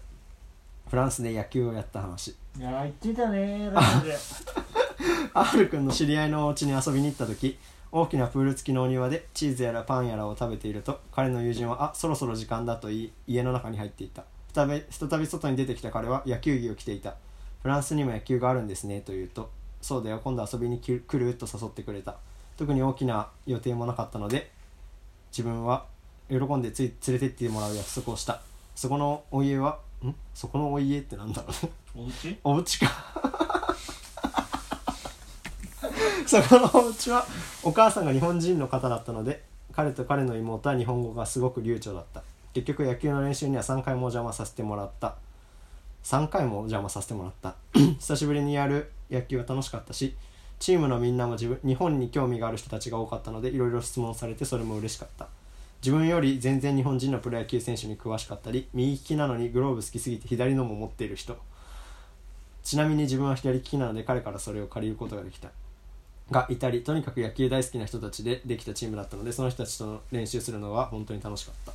野球は夜遅くに終わるので毎回練習の後はそこのお家に泊めていただいていた。ずっとホステルだと疲れるので本当にありがたかった、えーその他にも彼の妹には、えーパリのおすすめのスポットとかおすすめのチーズレストランを教えてもらったりお母さんにはパリにいる上でいろいろと気をつけたい方がいいこととかを教えてもらったりとかご飯を作っていただいたりとか本当にお世話になった。ありがとうございました。パリに来た友人と話したこと。自分がフランスに来て間もなく友人の T がパリに来た、えー T だよ。フランスといえばのイメージの人いるじゃん彼女は自分たちの旅行とは関係なく自分でやりたいことがあって来ている。彼女には夢がありそれを追い求めてパリに来ているのだった。あすごく頻繁に会う友人というわけではないけどたまに会って話すと毎回刺激をもらう。ちなみにこのノートを書くということも彼女のやってみなよの一言から始まった。パリで彼女と話す機会が何度かあった。一番印象に残っているのは自分が帰国する前日に R 君と T と3人でディナーを食べた後お家で飲みながら話した時である R 君は2時も回った頃に眠たくなったらしく寝室に行ってしまった。しかしその後も話は続いた。会話の全てを覚えてるわけではないけど特に印象に残っているのは今ここにいる自分を甘く見ない方がいいよという話。実際にフランスに来るとすでに実現したことなので大したことないと思ってしまうけど日本にいる時は旅行記1の最初にも書いた通り夏のフランスに自分がいるなんて本気で思ってなかったし信じてなかった。でも結局巡り巡って当時は信じられなかったところに実際に来ていてそれを大したことないこと大したことないことだと思ってしまっている。インドだって同じことだと思う。だから普段自分がやりたいけどできてないことの多くは どこかで自分ができると思っていないからなのではないか。自分の成し遂げたことを甘く見すぎだよ。自分を信じるってありきたりな言葉に聞こえるかもだけど要はそういうことなんじゃない。自分の解釈も混ぜ混ぜだけどそんなようなことを言われた。またもや。原文まま教えてくれ。音覚えてる。録音してねえから。またもや頭を打たれた。本気でできると思って動けば、ま、周りはた割と助けてくれるしできないと思っていることのほとんどはそう思っているからできない。何の保証もないまま夢を追ってパリに来た彼女にそう言われると重みがあった結局自分が寝たのは朝の6時を回ってからだった。そんこんな話を旅の最後にすると思ってなかったけどベッドの中で「しまったな」と思った。何がよ「しまった」旅がしまったってことね。あこんなに最終日らしい最終日はない。日本に帰る準備ができた。R 君ともバイバイ。フライトは19時だったので割と余裕があった。部屋の掃除を終わらせたりコインランドリーでみんなのシーツを洗ったり朝ごはんはのんびりテラスで R 君とハンバーガーを食べた最後に片付けをしながらいろいろ話をしたりアドバイスをもらったり楽しかった。ここでは詳しくは書かないけど。あなんで？メトロの A ラインの中で最後のハグをした時に「You can come to Paris anytime」いつでも来てねと耳元でささやつぶやかれた。んささやかれた？ものすごく寂しくなった。彼はナイスガイだ。招待してくれてありがとう。最後に何事もなく日本に着いた。PCR 検査の結果も陰性だった。さっきは自分の意思のおかげでフランスに来ることができたみたいな書き方をしてしまったけどこの旅の実現にはいろいろな人の 協力があった。アルくんは自分たちを受け入れるために本当にいろいろ準備をしてくれたし何より最初に誘ってくれたのは彼だ。S も行かないと諦めた自分に行こうよと誘ってくれたし一番心配だったとこを共にしてくれた。愛も、えーヨーロッパのビザを持ってない自分は常にフランス入国できるかドキドキだったのでその情報を教えてくれたりして本当に助かった。他にもお金が少し足りなくておばあちゃんに援助してもらったり本当にいろいろな人の助けによって実現した今回の旅だった。書いてないのやばいな。まあいろいろあった。フランス旅行だったけど本当に行ってよかったと思う。体験がいいものか良くないものだったかを決めるのって多分その後の行い次第だと思うからこれからが大事なんだと思う。でもとにかくこの旅行は自分の中で大きなこととなったのは間違いない。ありがとう。メルシー僕。はい。終わりましたああ喉痛い。喉痛い。眠い。寝たい。もう辛い。終わりたい。帰りたい。ちなみにどんぐらいか時間稼げたのかな？稼げたっていうのあと45分もある。でもよく読めたね。30分ぐらい読んだんじゃないねやばいわ。喉死んだ。蜂蜜なめだ。あ第2弾いくか。ちなみにこれ5本あるから。いや早いなペース。大丈夫あーしんどいね。寒いねちょっとね。うん。うーん。俺が終わって優吾が話し続けてくれるかなと思ったら優吾が向こう行っちゃった。いやーちょっときついな。過去振り返はいつやんの？え？過去振り返楽じゃない？もう今やったらなんか、うん。とんでもないこと言ってしまいそう。大丈夫かな？じゃあ次のノート読んで。え？何ですか？それ。ん？なんかさ最後のなんか最後に書いたやつあったじゃん。なんか書いてたじゃん。最後？なんかちょっと時間空けて書いてたやつあんじゃん。最近ってこうん一番最近。書いたやつ。なんだっけ？うーん。蜂蜜の来る甘すぎる？ちょっと飲みすぎた。気持ち悪くなるよ。うん最近？何それ？ん？一番だから最近のやつ。これ入ってんの？これ、入ってる入ってる。一番最近のやつは悩み相談？悩み相談だっけ？なんかさ俺が自分の携帯で見ればいいんだ。喉痛いよ。飲んだら余計痛いよ。岩田優吾なんか喋って。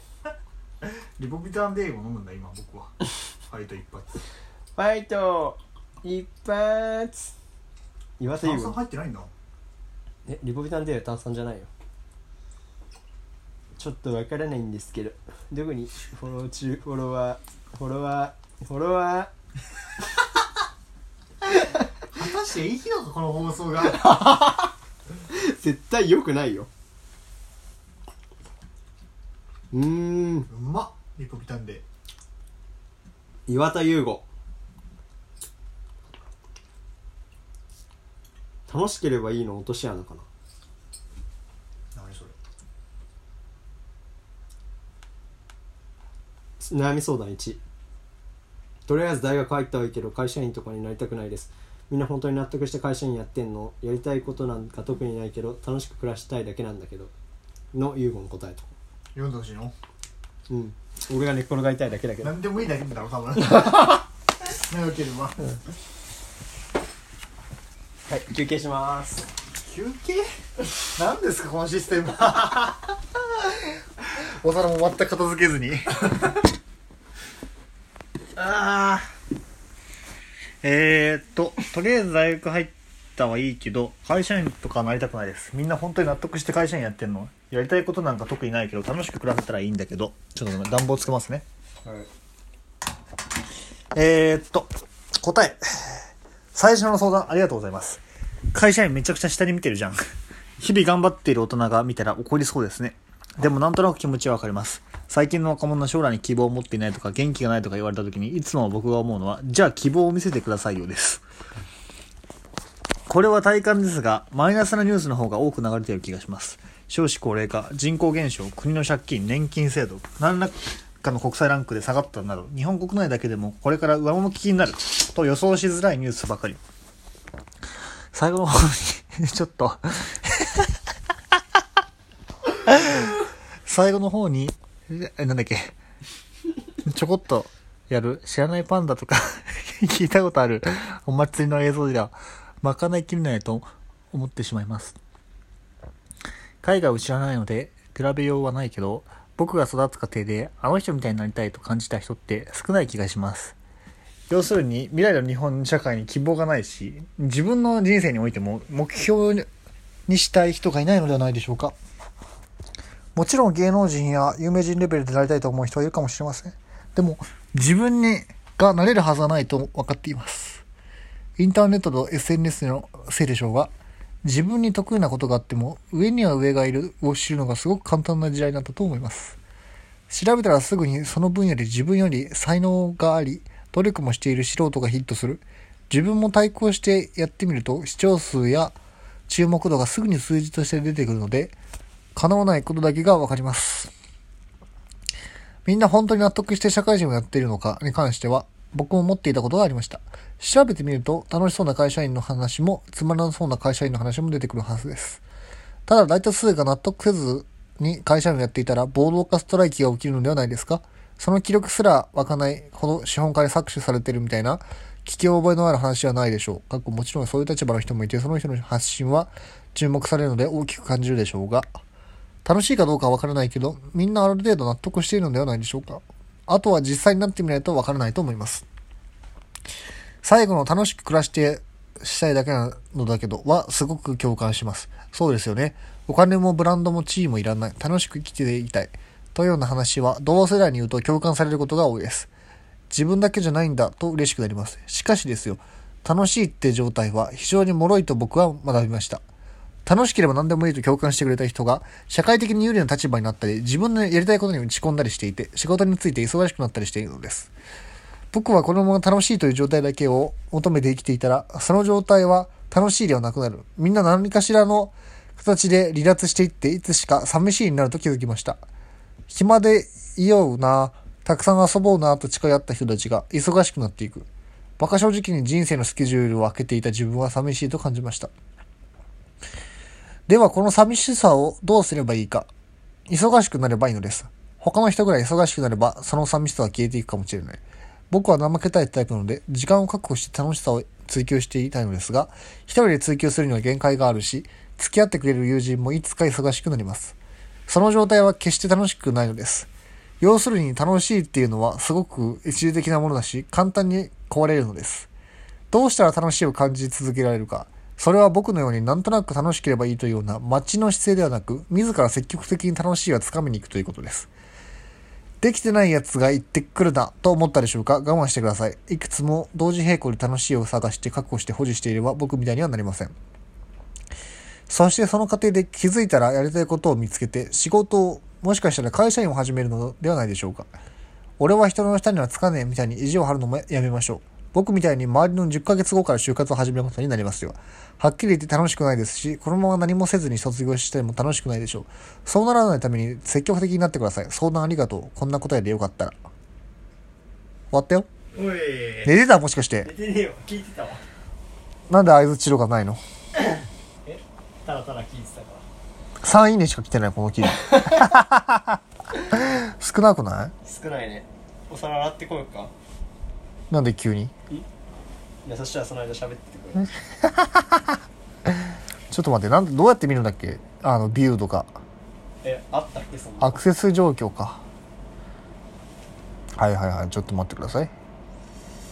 えーっと、あこれだ俺が読んでほしかったのどれ？毎日投稿終了感謝を込めて6000字質問に おいおいおい、6000字じゃねえかよ、お前。6000字はきついって。でもさっき言ってたのこれだよ。悩み相談楽しければいいのとしたらな、126人見てるけど3いいねしか来てないよ。やばいね。やばくない？そんな見られてんだでも。3周年記念のバッジもらったわ今。やってねえっつうのやばいテンションおかしいわ。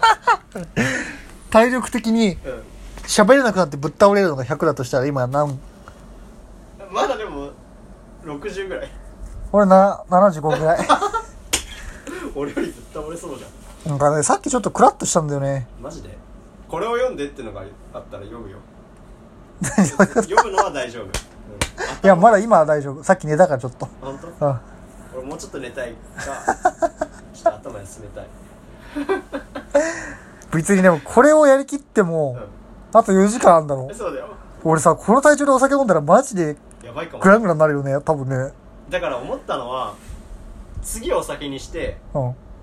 関係ねえっつうの。ゲスト岩田をゲスト伊藤の前にすればいいんじゃない？だからこっちはラジオやってんだよゲスト岩田ゲスト伊藤。えじゃあ今日2時間早く寝るってこと？そう。11時に寝る。いけるかな？3時起き3時起きやだ3時に起きたくない。でもケツをずらすのはだって24時間じゃなくなるからうな、んそうそむずいな。ううんまあ体調次第だな。とりあえずあと何分あんの？ちょっとあと何分か当てて。25分。うんあと24分さらすと25分になるなえ？これ誰が聞くんだよ。途中これ最後まで聞く人いるのかな？いやでも面白いじゃない。こんなぐだぐぐだぐだってかなんか本当にもうしんどそうな二人は。初めてじゃんいつも。しんどそうな聞いてたらしんどくなるでしょ。2時間もしんどいんだよ。でもさうん。人の不幸が好きな人が多いから大丈夫だよ。一回ベッドで寝たいな。だから俺本当にん。あと2時間ぐらいしたらうあの無限毒舌マシンみたいになる気がする。んそこでお酒突入すんのやばい。よやばいよな。もう3時起きでもいいよ。いやーきついだな3時起きはやばいね。3時起きで。死にたくなるよそれ10は時そうだよね。11時間ぶっ通しで喋るのやばいわ。ね4時間寝たとて今より体調良くなるとは分からないからね。いやなんないよ多分めっちゃしんどい中起きてこっちはラジオやってんだよやんでしょ、やばすぎだわ。こっちはラジオやってんだよまあノリでいけるよな、うん。でも。あー。もう考えるとやばいわ先を。考えないようにしよこのお皿洗った方がいいんでしょでも。う洗う？俺が洗おうか。で俺が喋ってんの。どっちでもいいよ。いや喋ってて。分かった。いける？多分いや死んでるかもしんないけど。じゃあ洗ってくよ。帰ってきたら寝てるかもしれない。やばいな。音流しておけばいいんだろ？音流しておけばいい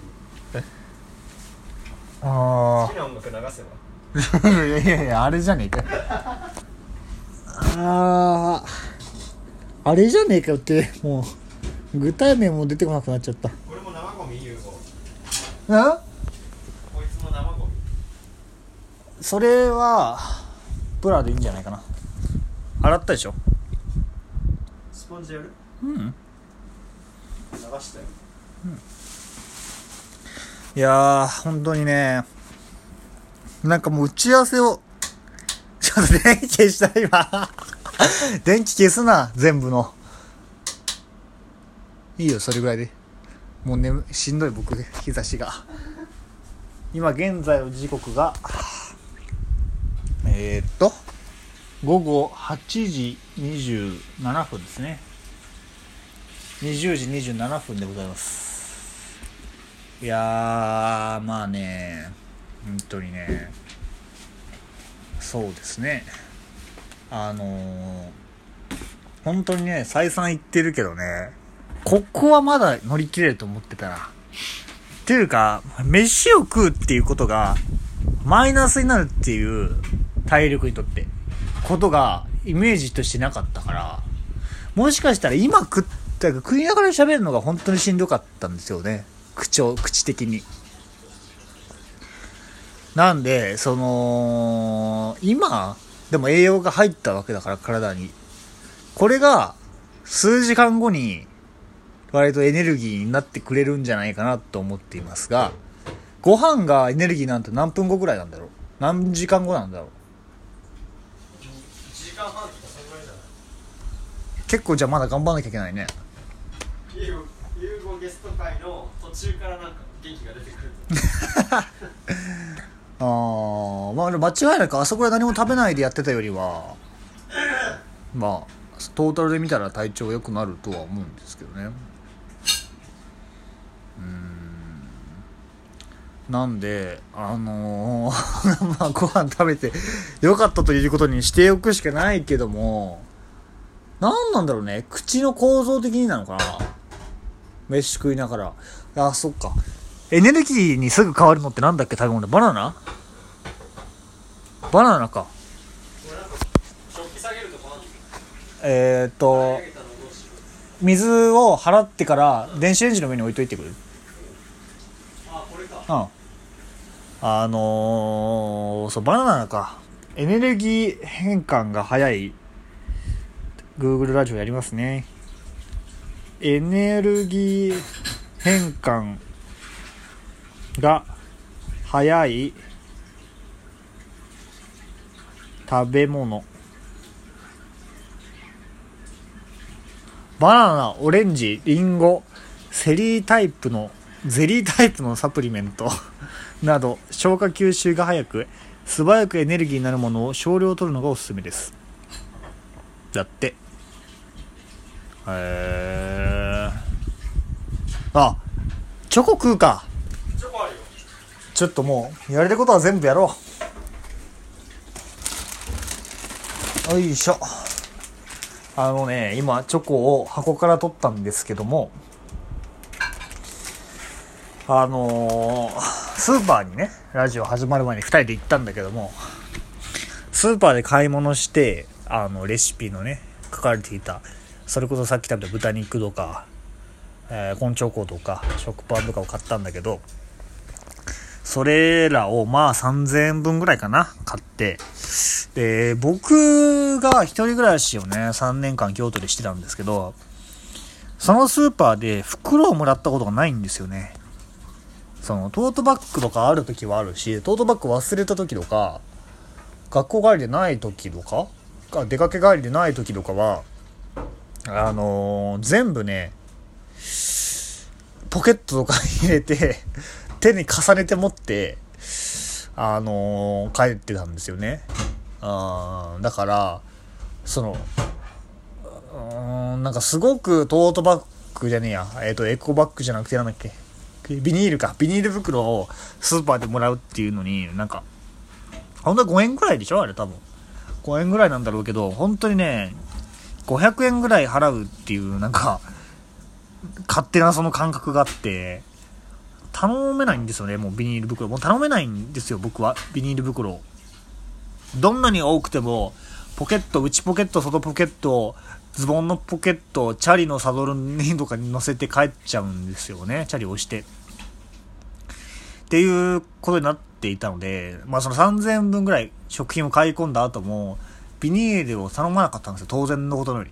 そしたら、ハヤトが、ビニールがないっていうので、この世の終わりみたいな顔しててで、俺は、ちょ、これはまずいぞと思って、ハヤトが別の荷物を入れるために持ってたトートバッグにを刺して、これ、料理の入れるやつじゃないのって言ったら、違うって言われて。それ冷蔵庫に冷蔵庫に入れとく？あご飯で、あの、まあ、なんかでも量的には、僕の算段では、二人がポケットに入れまくればなんとかなる量だったんですよね。で、手に持てば僕が。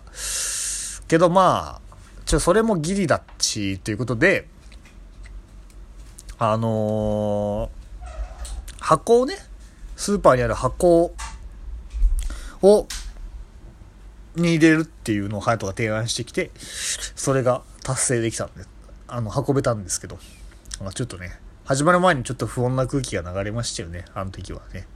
うん袋はあった。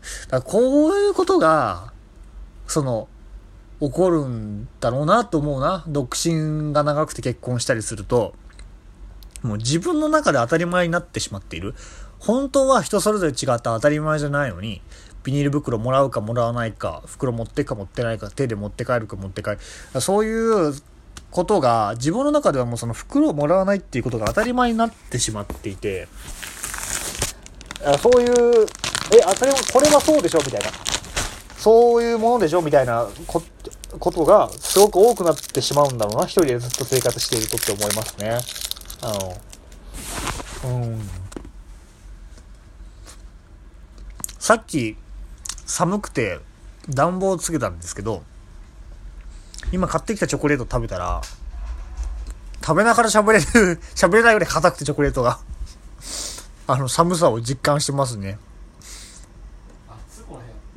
マジで？でまあ寒いっていうトークをしてたんだけど。辺 半袖だから。うん。ちょっとやばいやばいやばい。占有しないでください。チョコ何も考えずに食べてる時間があった今。チョコうまいなでも。ユウが全部食いそうだからちょっとトイレ行ってくんね僕もはーい。あと25分しゃしのげば次ユーゴの。しのげばって言うな。これ聞く人マジ誰なんだろうな。なんかあの最後までていうかここ今俺これここまで聞いたっていう人がいたら DM 送ってほしいな。俺に。でも今、うん。今までの中で2人とも一番2人が笑い合ってると思う。そうだね。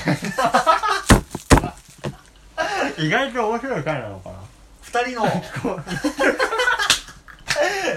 人の、あのを、あのビールとして性的消費してる人はうん。一番いい回、2人が一番仲良さそうだから。しんどかったからな今まで喧嘩っぽいから。あー。いやでもなんだかんだ今楽しいなって思いましたけどね。あの洗い物しながら。だし今10分ぐらい洗い物してて喋ってないだけでちょっと脳みそ回復してるからなんかこれうまくやっていけばいけんじゃないかなと思うけど次が優吾のゲスト会なんでそれなんか俺頭使わなきゃいけないからまあでもずっと優吾は頭使って喋ってるからちょっとこんぐらいやってあげないとあれだなと思うけどいけるかな？まあやりますけど。うーん。なんか24時間体制で何かをしなきゃいけないっていうこと自体が大変だよね。うん。前回のさ、うん。あちょっともうちょっと近くに調べた方がいいか。うん。前回さうん。この間ケントのゲスト会の時にうん。話したうん。あのー俺らがラジオやる前に24時間ラジオやろうとした、うん。ケントの家に行って会っていうのは何で終わったんだっけ？てか何で始まってもいなかったんだっけ？どういうこと？どうやってしんどいねってなったんだっえー、なんか眠始めるの遅すぎて眠くなっちゃったっていうのとなんか日付越してから始めたみたいな感じだった。でその前に遊んでるからけ、疲れちゃったっていうのとあと何だったっけな。なんで終わったんだっけね？なんか覚えてることある？覚えてない。写真とか見返してみる？太一がさあだいぶ体調良くなった。ね。ちょっと休むだけでやっぱ全然違う。あと飯が効いてきたなそろそろ。あそっか俺携帯どっかあった？ポケットにありました雷が鳴ってる雷。テンション上がるな。上がんないな。えっと写真を見返すなり。えー、っと Google マップ2020年だよね。2020年を見返すなり。の2月かな？2020年3月か。えそんな覚えてないんだけど。2020年だっけ？そもそも。うんそう。それはそインド。うないね。あれ？やってない。あまたしんどくなってきました体調。こマジで？早くない？れ写真1枚しかないわ。なんで？うわきっつ。髪の毛キモ。なんか太ってるし。太ってるね。あ R くんと愛の写真だそっか。徹夜だったの？結局。そう徹夜ででその後に井の頭公園行ったんだよね。太一と3人で。そうそうう。ん。ケントはいなくなって。うん。で優吾が1917 17 17を見に行くって言って俺らも行くって言ってたんだけど俺と太一はもう眠すぎてやっぱ帰るわって優吾一人で結局俺徹夜してその後1917見て寝な、まあ、結構ショッキングでなんか寝ないけど、うんうん。すごいな。すごいね。本当になそれも何回も言ってるけど、うん。マジできつくてうん。なんかその体力的にきつく何やってんの、何やってんの？いやあったな。俺の元彼女と、俺と隼人3人で飯行った回に高い。俺もその写真出てきた今。あの体力的にしんどくてなんか過敏になるじゃんそういう時って。疲れすぎてる時って、っていう時に1917見たから、本当にね爆弾がバーンみたいな音が本当にしんどくて、うん。途中退出しようか迷った、リアルだったよ。うん。しまあ内容的にもしんどいし、見てないけどね。うんよかったよ。ね言ってるよね。うん。アカデミー賞みたいな。なんかあれずっとワンテイクで撮ってんだっそうそうそうそうそう、けベネディクト・カンバーバッチ出てるよね。わかんない人だけど、出てると思う。多分。でも、うん本当にね、うん。てあの伝令の話やん戦地の。うん。で伝令？伝令？うん。情報を伝えるっていうのも、うん1917年だからまだそういう発達してないから、うん。結局人が行けっていうので、そこの作この作戦を休止しろって前線に言うっていう役なのよ、あの待ち伏せされてるからこの情報が流れちゃってても、待ち伏せされてるからやめろっていう役なんだけど、その後にバーって行くんだけど、うん。敵がもう撤退した後のところとかで、ただ負傷してる人がもう死ぬうんっていう、で前に来てるけどもうちょっと助からなそうな人とかが、うん。バンバン取り残されたりしてるんだよ、うん。だからバーンって撃ってきたりするの暗がりで。あそいつが最後に人殺すために、っていうのがめちゃくちゃ怖いよね、映像的にも暗がりから急に爆音が聞こえるの、銃の、うんうんめっちゃ怖かった。怖いね。しちょっと徹夜明けにもしんどかったあれは。リアルじゃない？ああそういうのって。怖かったな。うん ちょっと二人が黙って。でもなんかさあのーウクライナのさ、ん。なんか兵士がさ、つけてるカメラのさ映像とかさなん見かてないわ。YouTube 怖くて見てないわ俺。上がってんだけど。いやなんか今の現代の戦争はみたいなさ、なんか無人同士でやり合うんだみたいな話を聞いてたからさあれ全然人いるじゃんって思って。そう今回ね結局さかん。そうだったよね。うん。うんロシアとウクライナ始まった時に。うん結局人対人だし、ねなななんで？そんな技術がないのかな？お金がないのか分かんないけど。無人機がそこまで発達してないんじゃないそう意外とそうなんだね。えー、と誰かテロリストをうん。殺すとかだったら、ん。無人ドローンでやれる、うんうんってるのかもしれないけど、何十万何百万何千万うん。をどうするとかいうところはには至ってないんじゃない？無人機が別に、うん。なるほどね、やばいやばいやばい何戦争の話になっちゃったの？徹夜だね、食べてると喋る気なくなるわ。これよくないね二人のね。ん？なんかこれでペース崩れたんだよね多分ねさっきね。さっきね、うん。やばいやばいってなってね、うん。じゃあちょっとパソコン取ってくれない？6万字読みなよ。さっきの。6000だろ？6000か。卒論じゃんでも1ヶ月でノート毎日2000字書いてて、うん。で全部文字数うん。換算したら確かね、本出せるぐらいだったんでビジネス書出せるぐらいの文字数だったよね。でもあの映画のさ、ん。ローンなんか話してるおじさん誰だっけ？眼鏡かけてる。何が？なんちゃら富代敏夫岡田敏夫うんうん。うん。が言ってたよビジネス書は、うん、重要なところはマジで一一箇所で。うん。で最初ちょっとチラチラって読んで買わせるための文章を書いて で前半にめっちゃ大事なことが書いてあって残りはなんかチラチラっとこ大体そうだよね、うだからなんかさいなんか感触いいけどさ読み始めた、うん。終わってみたらあれ？っていうの多くない、そうね。うん、結論が本当に難しい自分で文章を書いてる時に。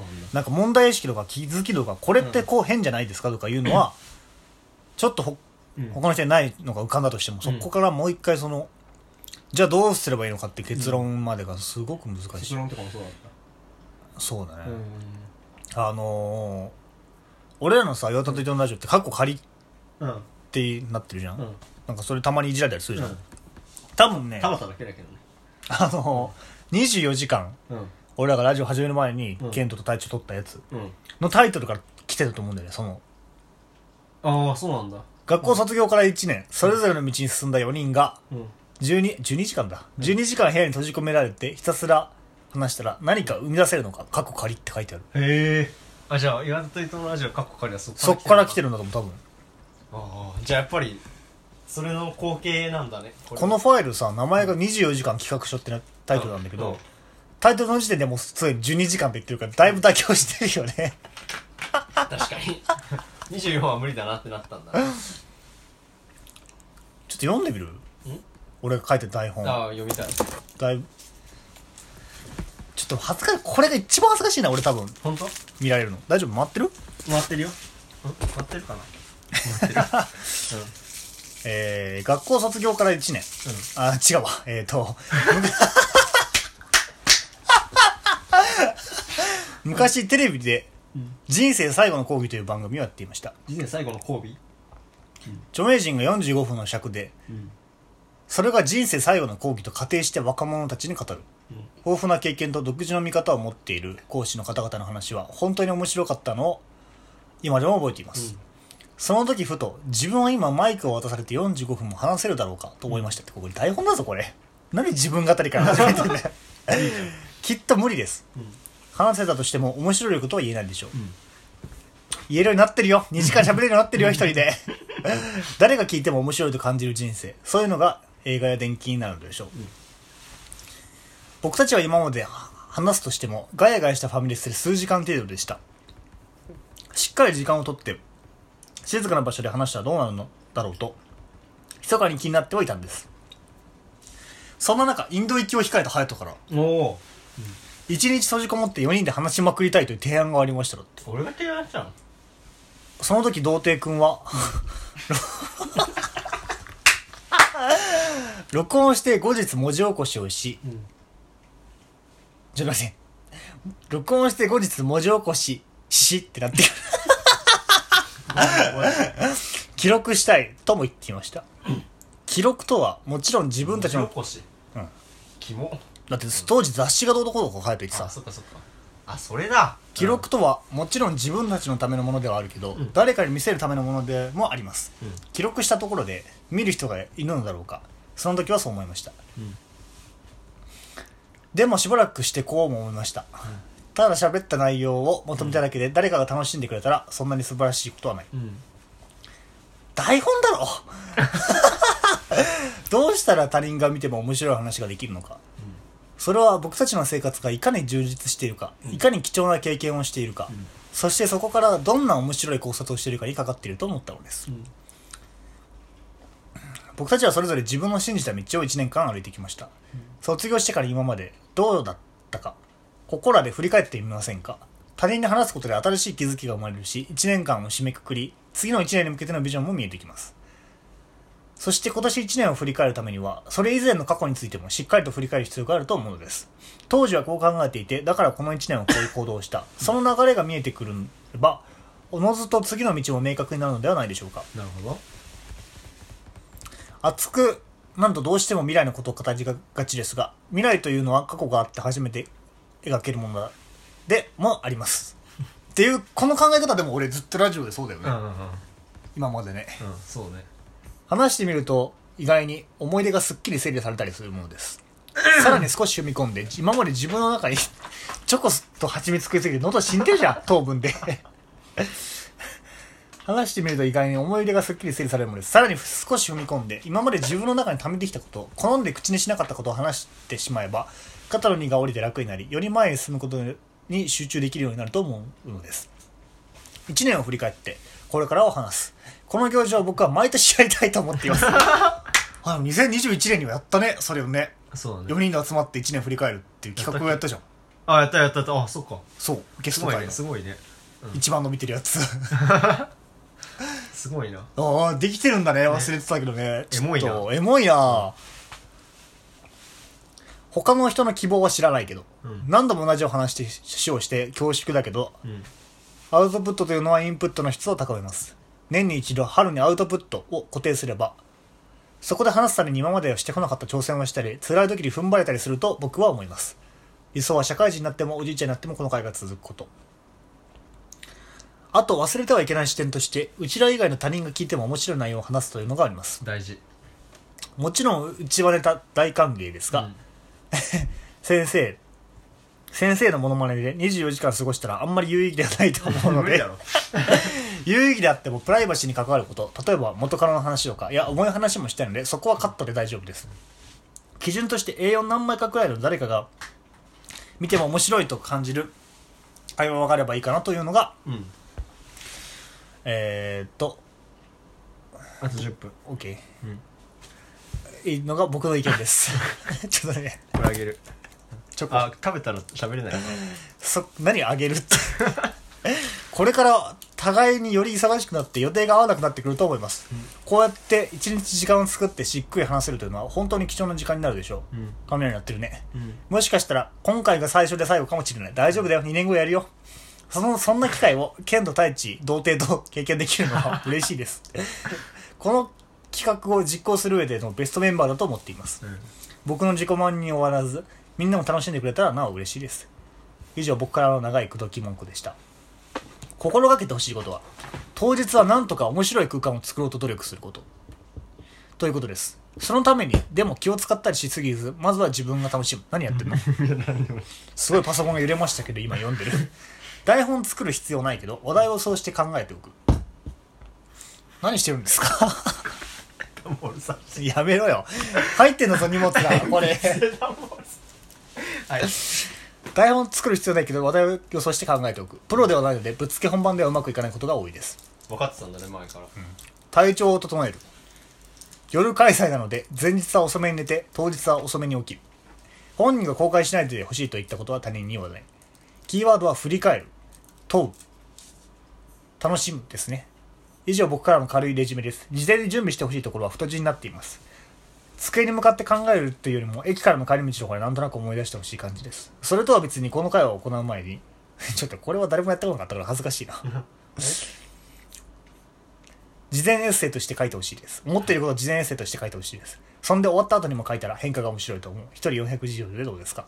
誰もやってこなかった。やってもらったね。俺も含めて。あーでもしっかり書いてるね。ね。やばいな。こっから台本だからねちなみに。ねこっから台本だからねこっから台本なの？意外と知らないお互いの人生。グラフで可視化しちゃおう。うん。だって。そんなんやった？言うて出会ってから誰もやってこなかったこれも。かわいそうだな俺。真面目だな。これでも俺引っ越してすぐ i だから w i f i なかったからスーパーに w i f i があったの近くに、それスーパーの駐輪場で書いてて、やば。書いててかそのうん。送ってた w i f i つなげて LINE で送った。学生じゃん。ねそれで誰も誰もやってこなかったんだよ。やばいね。かわいそうじゃない？かわいそうね言うて出会ってから3年くらいのメンバー、それ以前どんな子供だったのか聞きたくない？幸せ度。がト界のあれだね。幸せ度が縦軸でうん年度が横のグラフをその場で書いてよ。人生いつどん底でいつ幸せだったのか分かるじゃない。昔の話とか聞かせてよ、えー活動報告それぞれの1年。隼人旅行以前のニート生活からインド旅行までの1年間を旅行は写真なんかも見せつつまとめていただきたいです。そんなことやったっけ？えー、やってないねこれは。えー、そうだね。何黙るの？いやいやちょっと今飛ばしてるから。それぞれの印象とか やっぱり恋バナは盛り上がる。俺が愛した女っていうチャプターがある。めっちゃおもろいじゃんこれはなんかちょっとやった気がするな。やったね。うん。俺が愛した女 曲とかね。あ良さを説明して。俺この時ね選んだ曲覚えてるよ。何？アイルランド代表のラグビーアイルランド代あー覚え表のてるわ。アイルランド。北アイルランドと一緒にその時だけ歌うみたいな。そうそうそうそうそうそう。覚えてるわ。そうだよね、うん。これ良かったな、えー、っと隠していた秘密みんな一つぐらいあるよねうん。挫折妄想賢治の学校論。今現在何を考えてるの？これから何がしたいの？面白いテーマ。ほとんどややってくんなかったねみんなでも。これ。かわいそう。マジでかわいそう。ちょっと待ってね。こんなダラダラ話してたらもう1時間54分だよ。素晴らしいね。素晴らしいのかな稼いだ稼いだ。やばかったよねそっちよりでもね。本当にご飯なんだろうな豚が油っぽかったのかなちょっと。そう。じゃあちょっと頭がバカに しかも疲れて糖分足らなかった。りちょっと回復した。した。でもチョコだよ。ここで油断したらまた死ぬ気がする。まあ次はでも企画があるから大丈夫だよ。でもこれ僕がたくさん喋るってことでしょ？そうだよ。じゃあさっきのケンとユーゴで展開してくんないとやばいやばい。困るよ。1個の話題で10分あいうトークちょっと進めとく？え？あいうトークちょっと進めとく？じゃあさ。さ。さ。サイゼリア。おおうん。サイゼを語れることあるんじゃない？なんかでも値上がりしたのか分かんないけどこの間行ったらなんか俺のイメージ1200円は上回ら回らない？ってなんかずっと言ってるよね。食っても、うんっていうイメージだったけど、上回るよ。この間めっちゃ食ったら、うん。なんか1600円ぐらいした。なんかちゃんと食べたら2000円ぐらいしたんだけど俺。ああするよね。意外といく。多分値上がりだよ。ミラノ風ドリアとか高くなってる。俺一回ガストでミラノ風ドリアくださいって言っちゃった。終わったって思った。あれはミートドリアだからねガストは。うん、うん、そうねサイゼはあんまりドリンクバーのセンスが好きじゃない。なんだっけ？なんか昔ながらのウィーンってやつです。あー。ガストはなんかあのタッチパネルのやつじゃん。あ今そうなんだっけ？そうそうそうあのコーラにレモン入れられるやつ。あー。あれいいよね。あれいいよね、うんうん。サイゼリアね、あの俺らはガストだったじゃん。うんうん。うんで上の世代サイゼリアあったじゃん、うんうん。みんなで、うん。男子のさ。うんサイゼリアなんか特別感あったな上の人たちと飯行くとサイゼリア連れてってくれてたから。連一れて連れてってくれただって言うと怒ってもらったみたいだけど、うん。怒ってもらってはないけど、昔は立川の、うん。立川北の世界堂っていう文房具屋さんが入ってるビルのサイゼは喫煙席だったんだよね全部。へえマジで俺が高1ぐらいまでは。そうなの？だから、うん。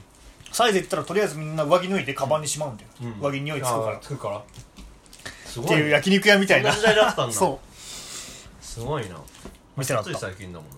だから俺らあんま行かなかったんだよね多分ね、うんそれが嫌だから。でもガストで気になったよね。あなんかコップを今考えるとでもコロナ中はでもそうやってってなってたよね。あうん。コップを一回一回新しいのにしてなんかストロー必要以上にもらってなんかストロー10本でドリンク飲めるのかみたいな。ちょっとそれは今環境問題的に絶対良くないよくないね。反省してますもちろん とかあとあのケチャップとマヨネーズが無料だからって言ってポテトに対してなんか6個ぐらいだっけ？じゃああの、うん。ケチャマヨ、うん。ケチャップとマヨネーズが両方入ってる、うん。お皿が今ちょっとチョコレ喉が死んだ。あのーついてくるんですよね、うん。山盛りポテトを頼むと、うん。そしたらでもうん。その1個の山盛りポテトに対してうん。1皿じゃ足りないんだよ絶対、うんうんだから注文すると無料でつけてくれるんだよね、でもうそれが面倒くさいからなくなってから言うとまた来るまで時間かかるから、来た瞬間に頼もうっつって、先輩が、ん。あのケチャマヨ4つって言って。で、一皿に対してね、店員さんに4つって聞かれて、うん。あじゃあ2つって。すっごい空気になったんだよな。でその後に行ったら明らかによく席空いてんのに席空いてないですって言われて。だって気になったよね、その後行ったら大丈夫だったけどでなんか次の日学校行って、うん。ガスト力になったわみたいな話をみんなにしたら、ん。なんかすっごい広まっちゃって、うん。なんか、うん。そうなんていうの？出来になったわって半分冗談で言うん。ってたのが、うん。なんか出来になったらしいよっていうので、うん。伝わっちゃってなんか 面倒くさかった記憶がある。マジでなんかヤンキーみたいな振る舞いしてんね、ね。ファミレス出来になったのほこほこほこ誇るって。ダサかったよね。そうね、うん。っていうので差はサイゼリアでございました。さあサイゼリアでございました。あと何分？1分15秒。C 行く？行かなくていいよね。しさあいや行かない行かない1分では無理だな。行かない。1分15秒はなんとか喋ってください。ということでこれで良かったんでしょうかね皆ご飯さんはね。美味しかった。ご飯、うん。豚肉、うん。おお美味しかったよ。味美味しかった。美味しかった。胡椒が良かったよね。うん。ねやっぱ塩コショウうまいね。ね。塩だけだとやっぱ違っただろうねあれはね。うんしかも香辛料の話した後の伏線回収が素晴らしかったね。これで楽しかったんでしょうかね聞いてる人はね。どうだろうね。まあでも普段と違うから、まあ、最後まで聞いた人がいたらね。ラリってるみたいな二人。いいえ。欲しいですけど。あそうだね。まあでもあのー次は、うん。来週はですねこれ収録的、公開的には、え岩田のゲスト会ななんで僕に時計見せるの？僕だけに。僕が最後まで喋るってこと？岩田ゲストということで、うん。伊藤がインタビュアーとして岩田をホストする。っていうことですね。っていうのを2時間やるんですけど、うん。なんとかなるかな？わかんない。まあまあ。こればっかりはわかんない。わかんないけど、うん。まあ行けるとこまで行くのみだよねうちらはもうね。そうだね。ちょ始発で来てもらう？緊急。多分始発で来たら、うん。7時あはい半変わりまぐらいに着く、した。はい終わります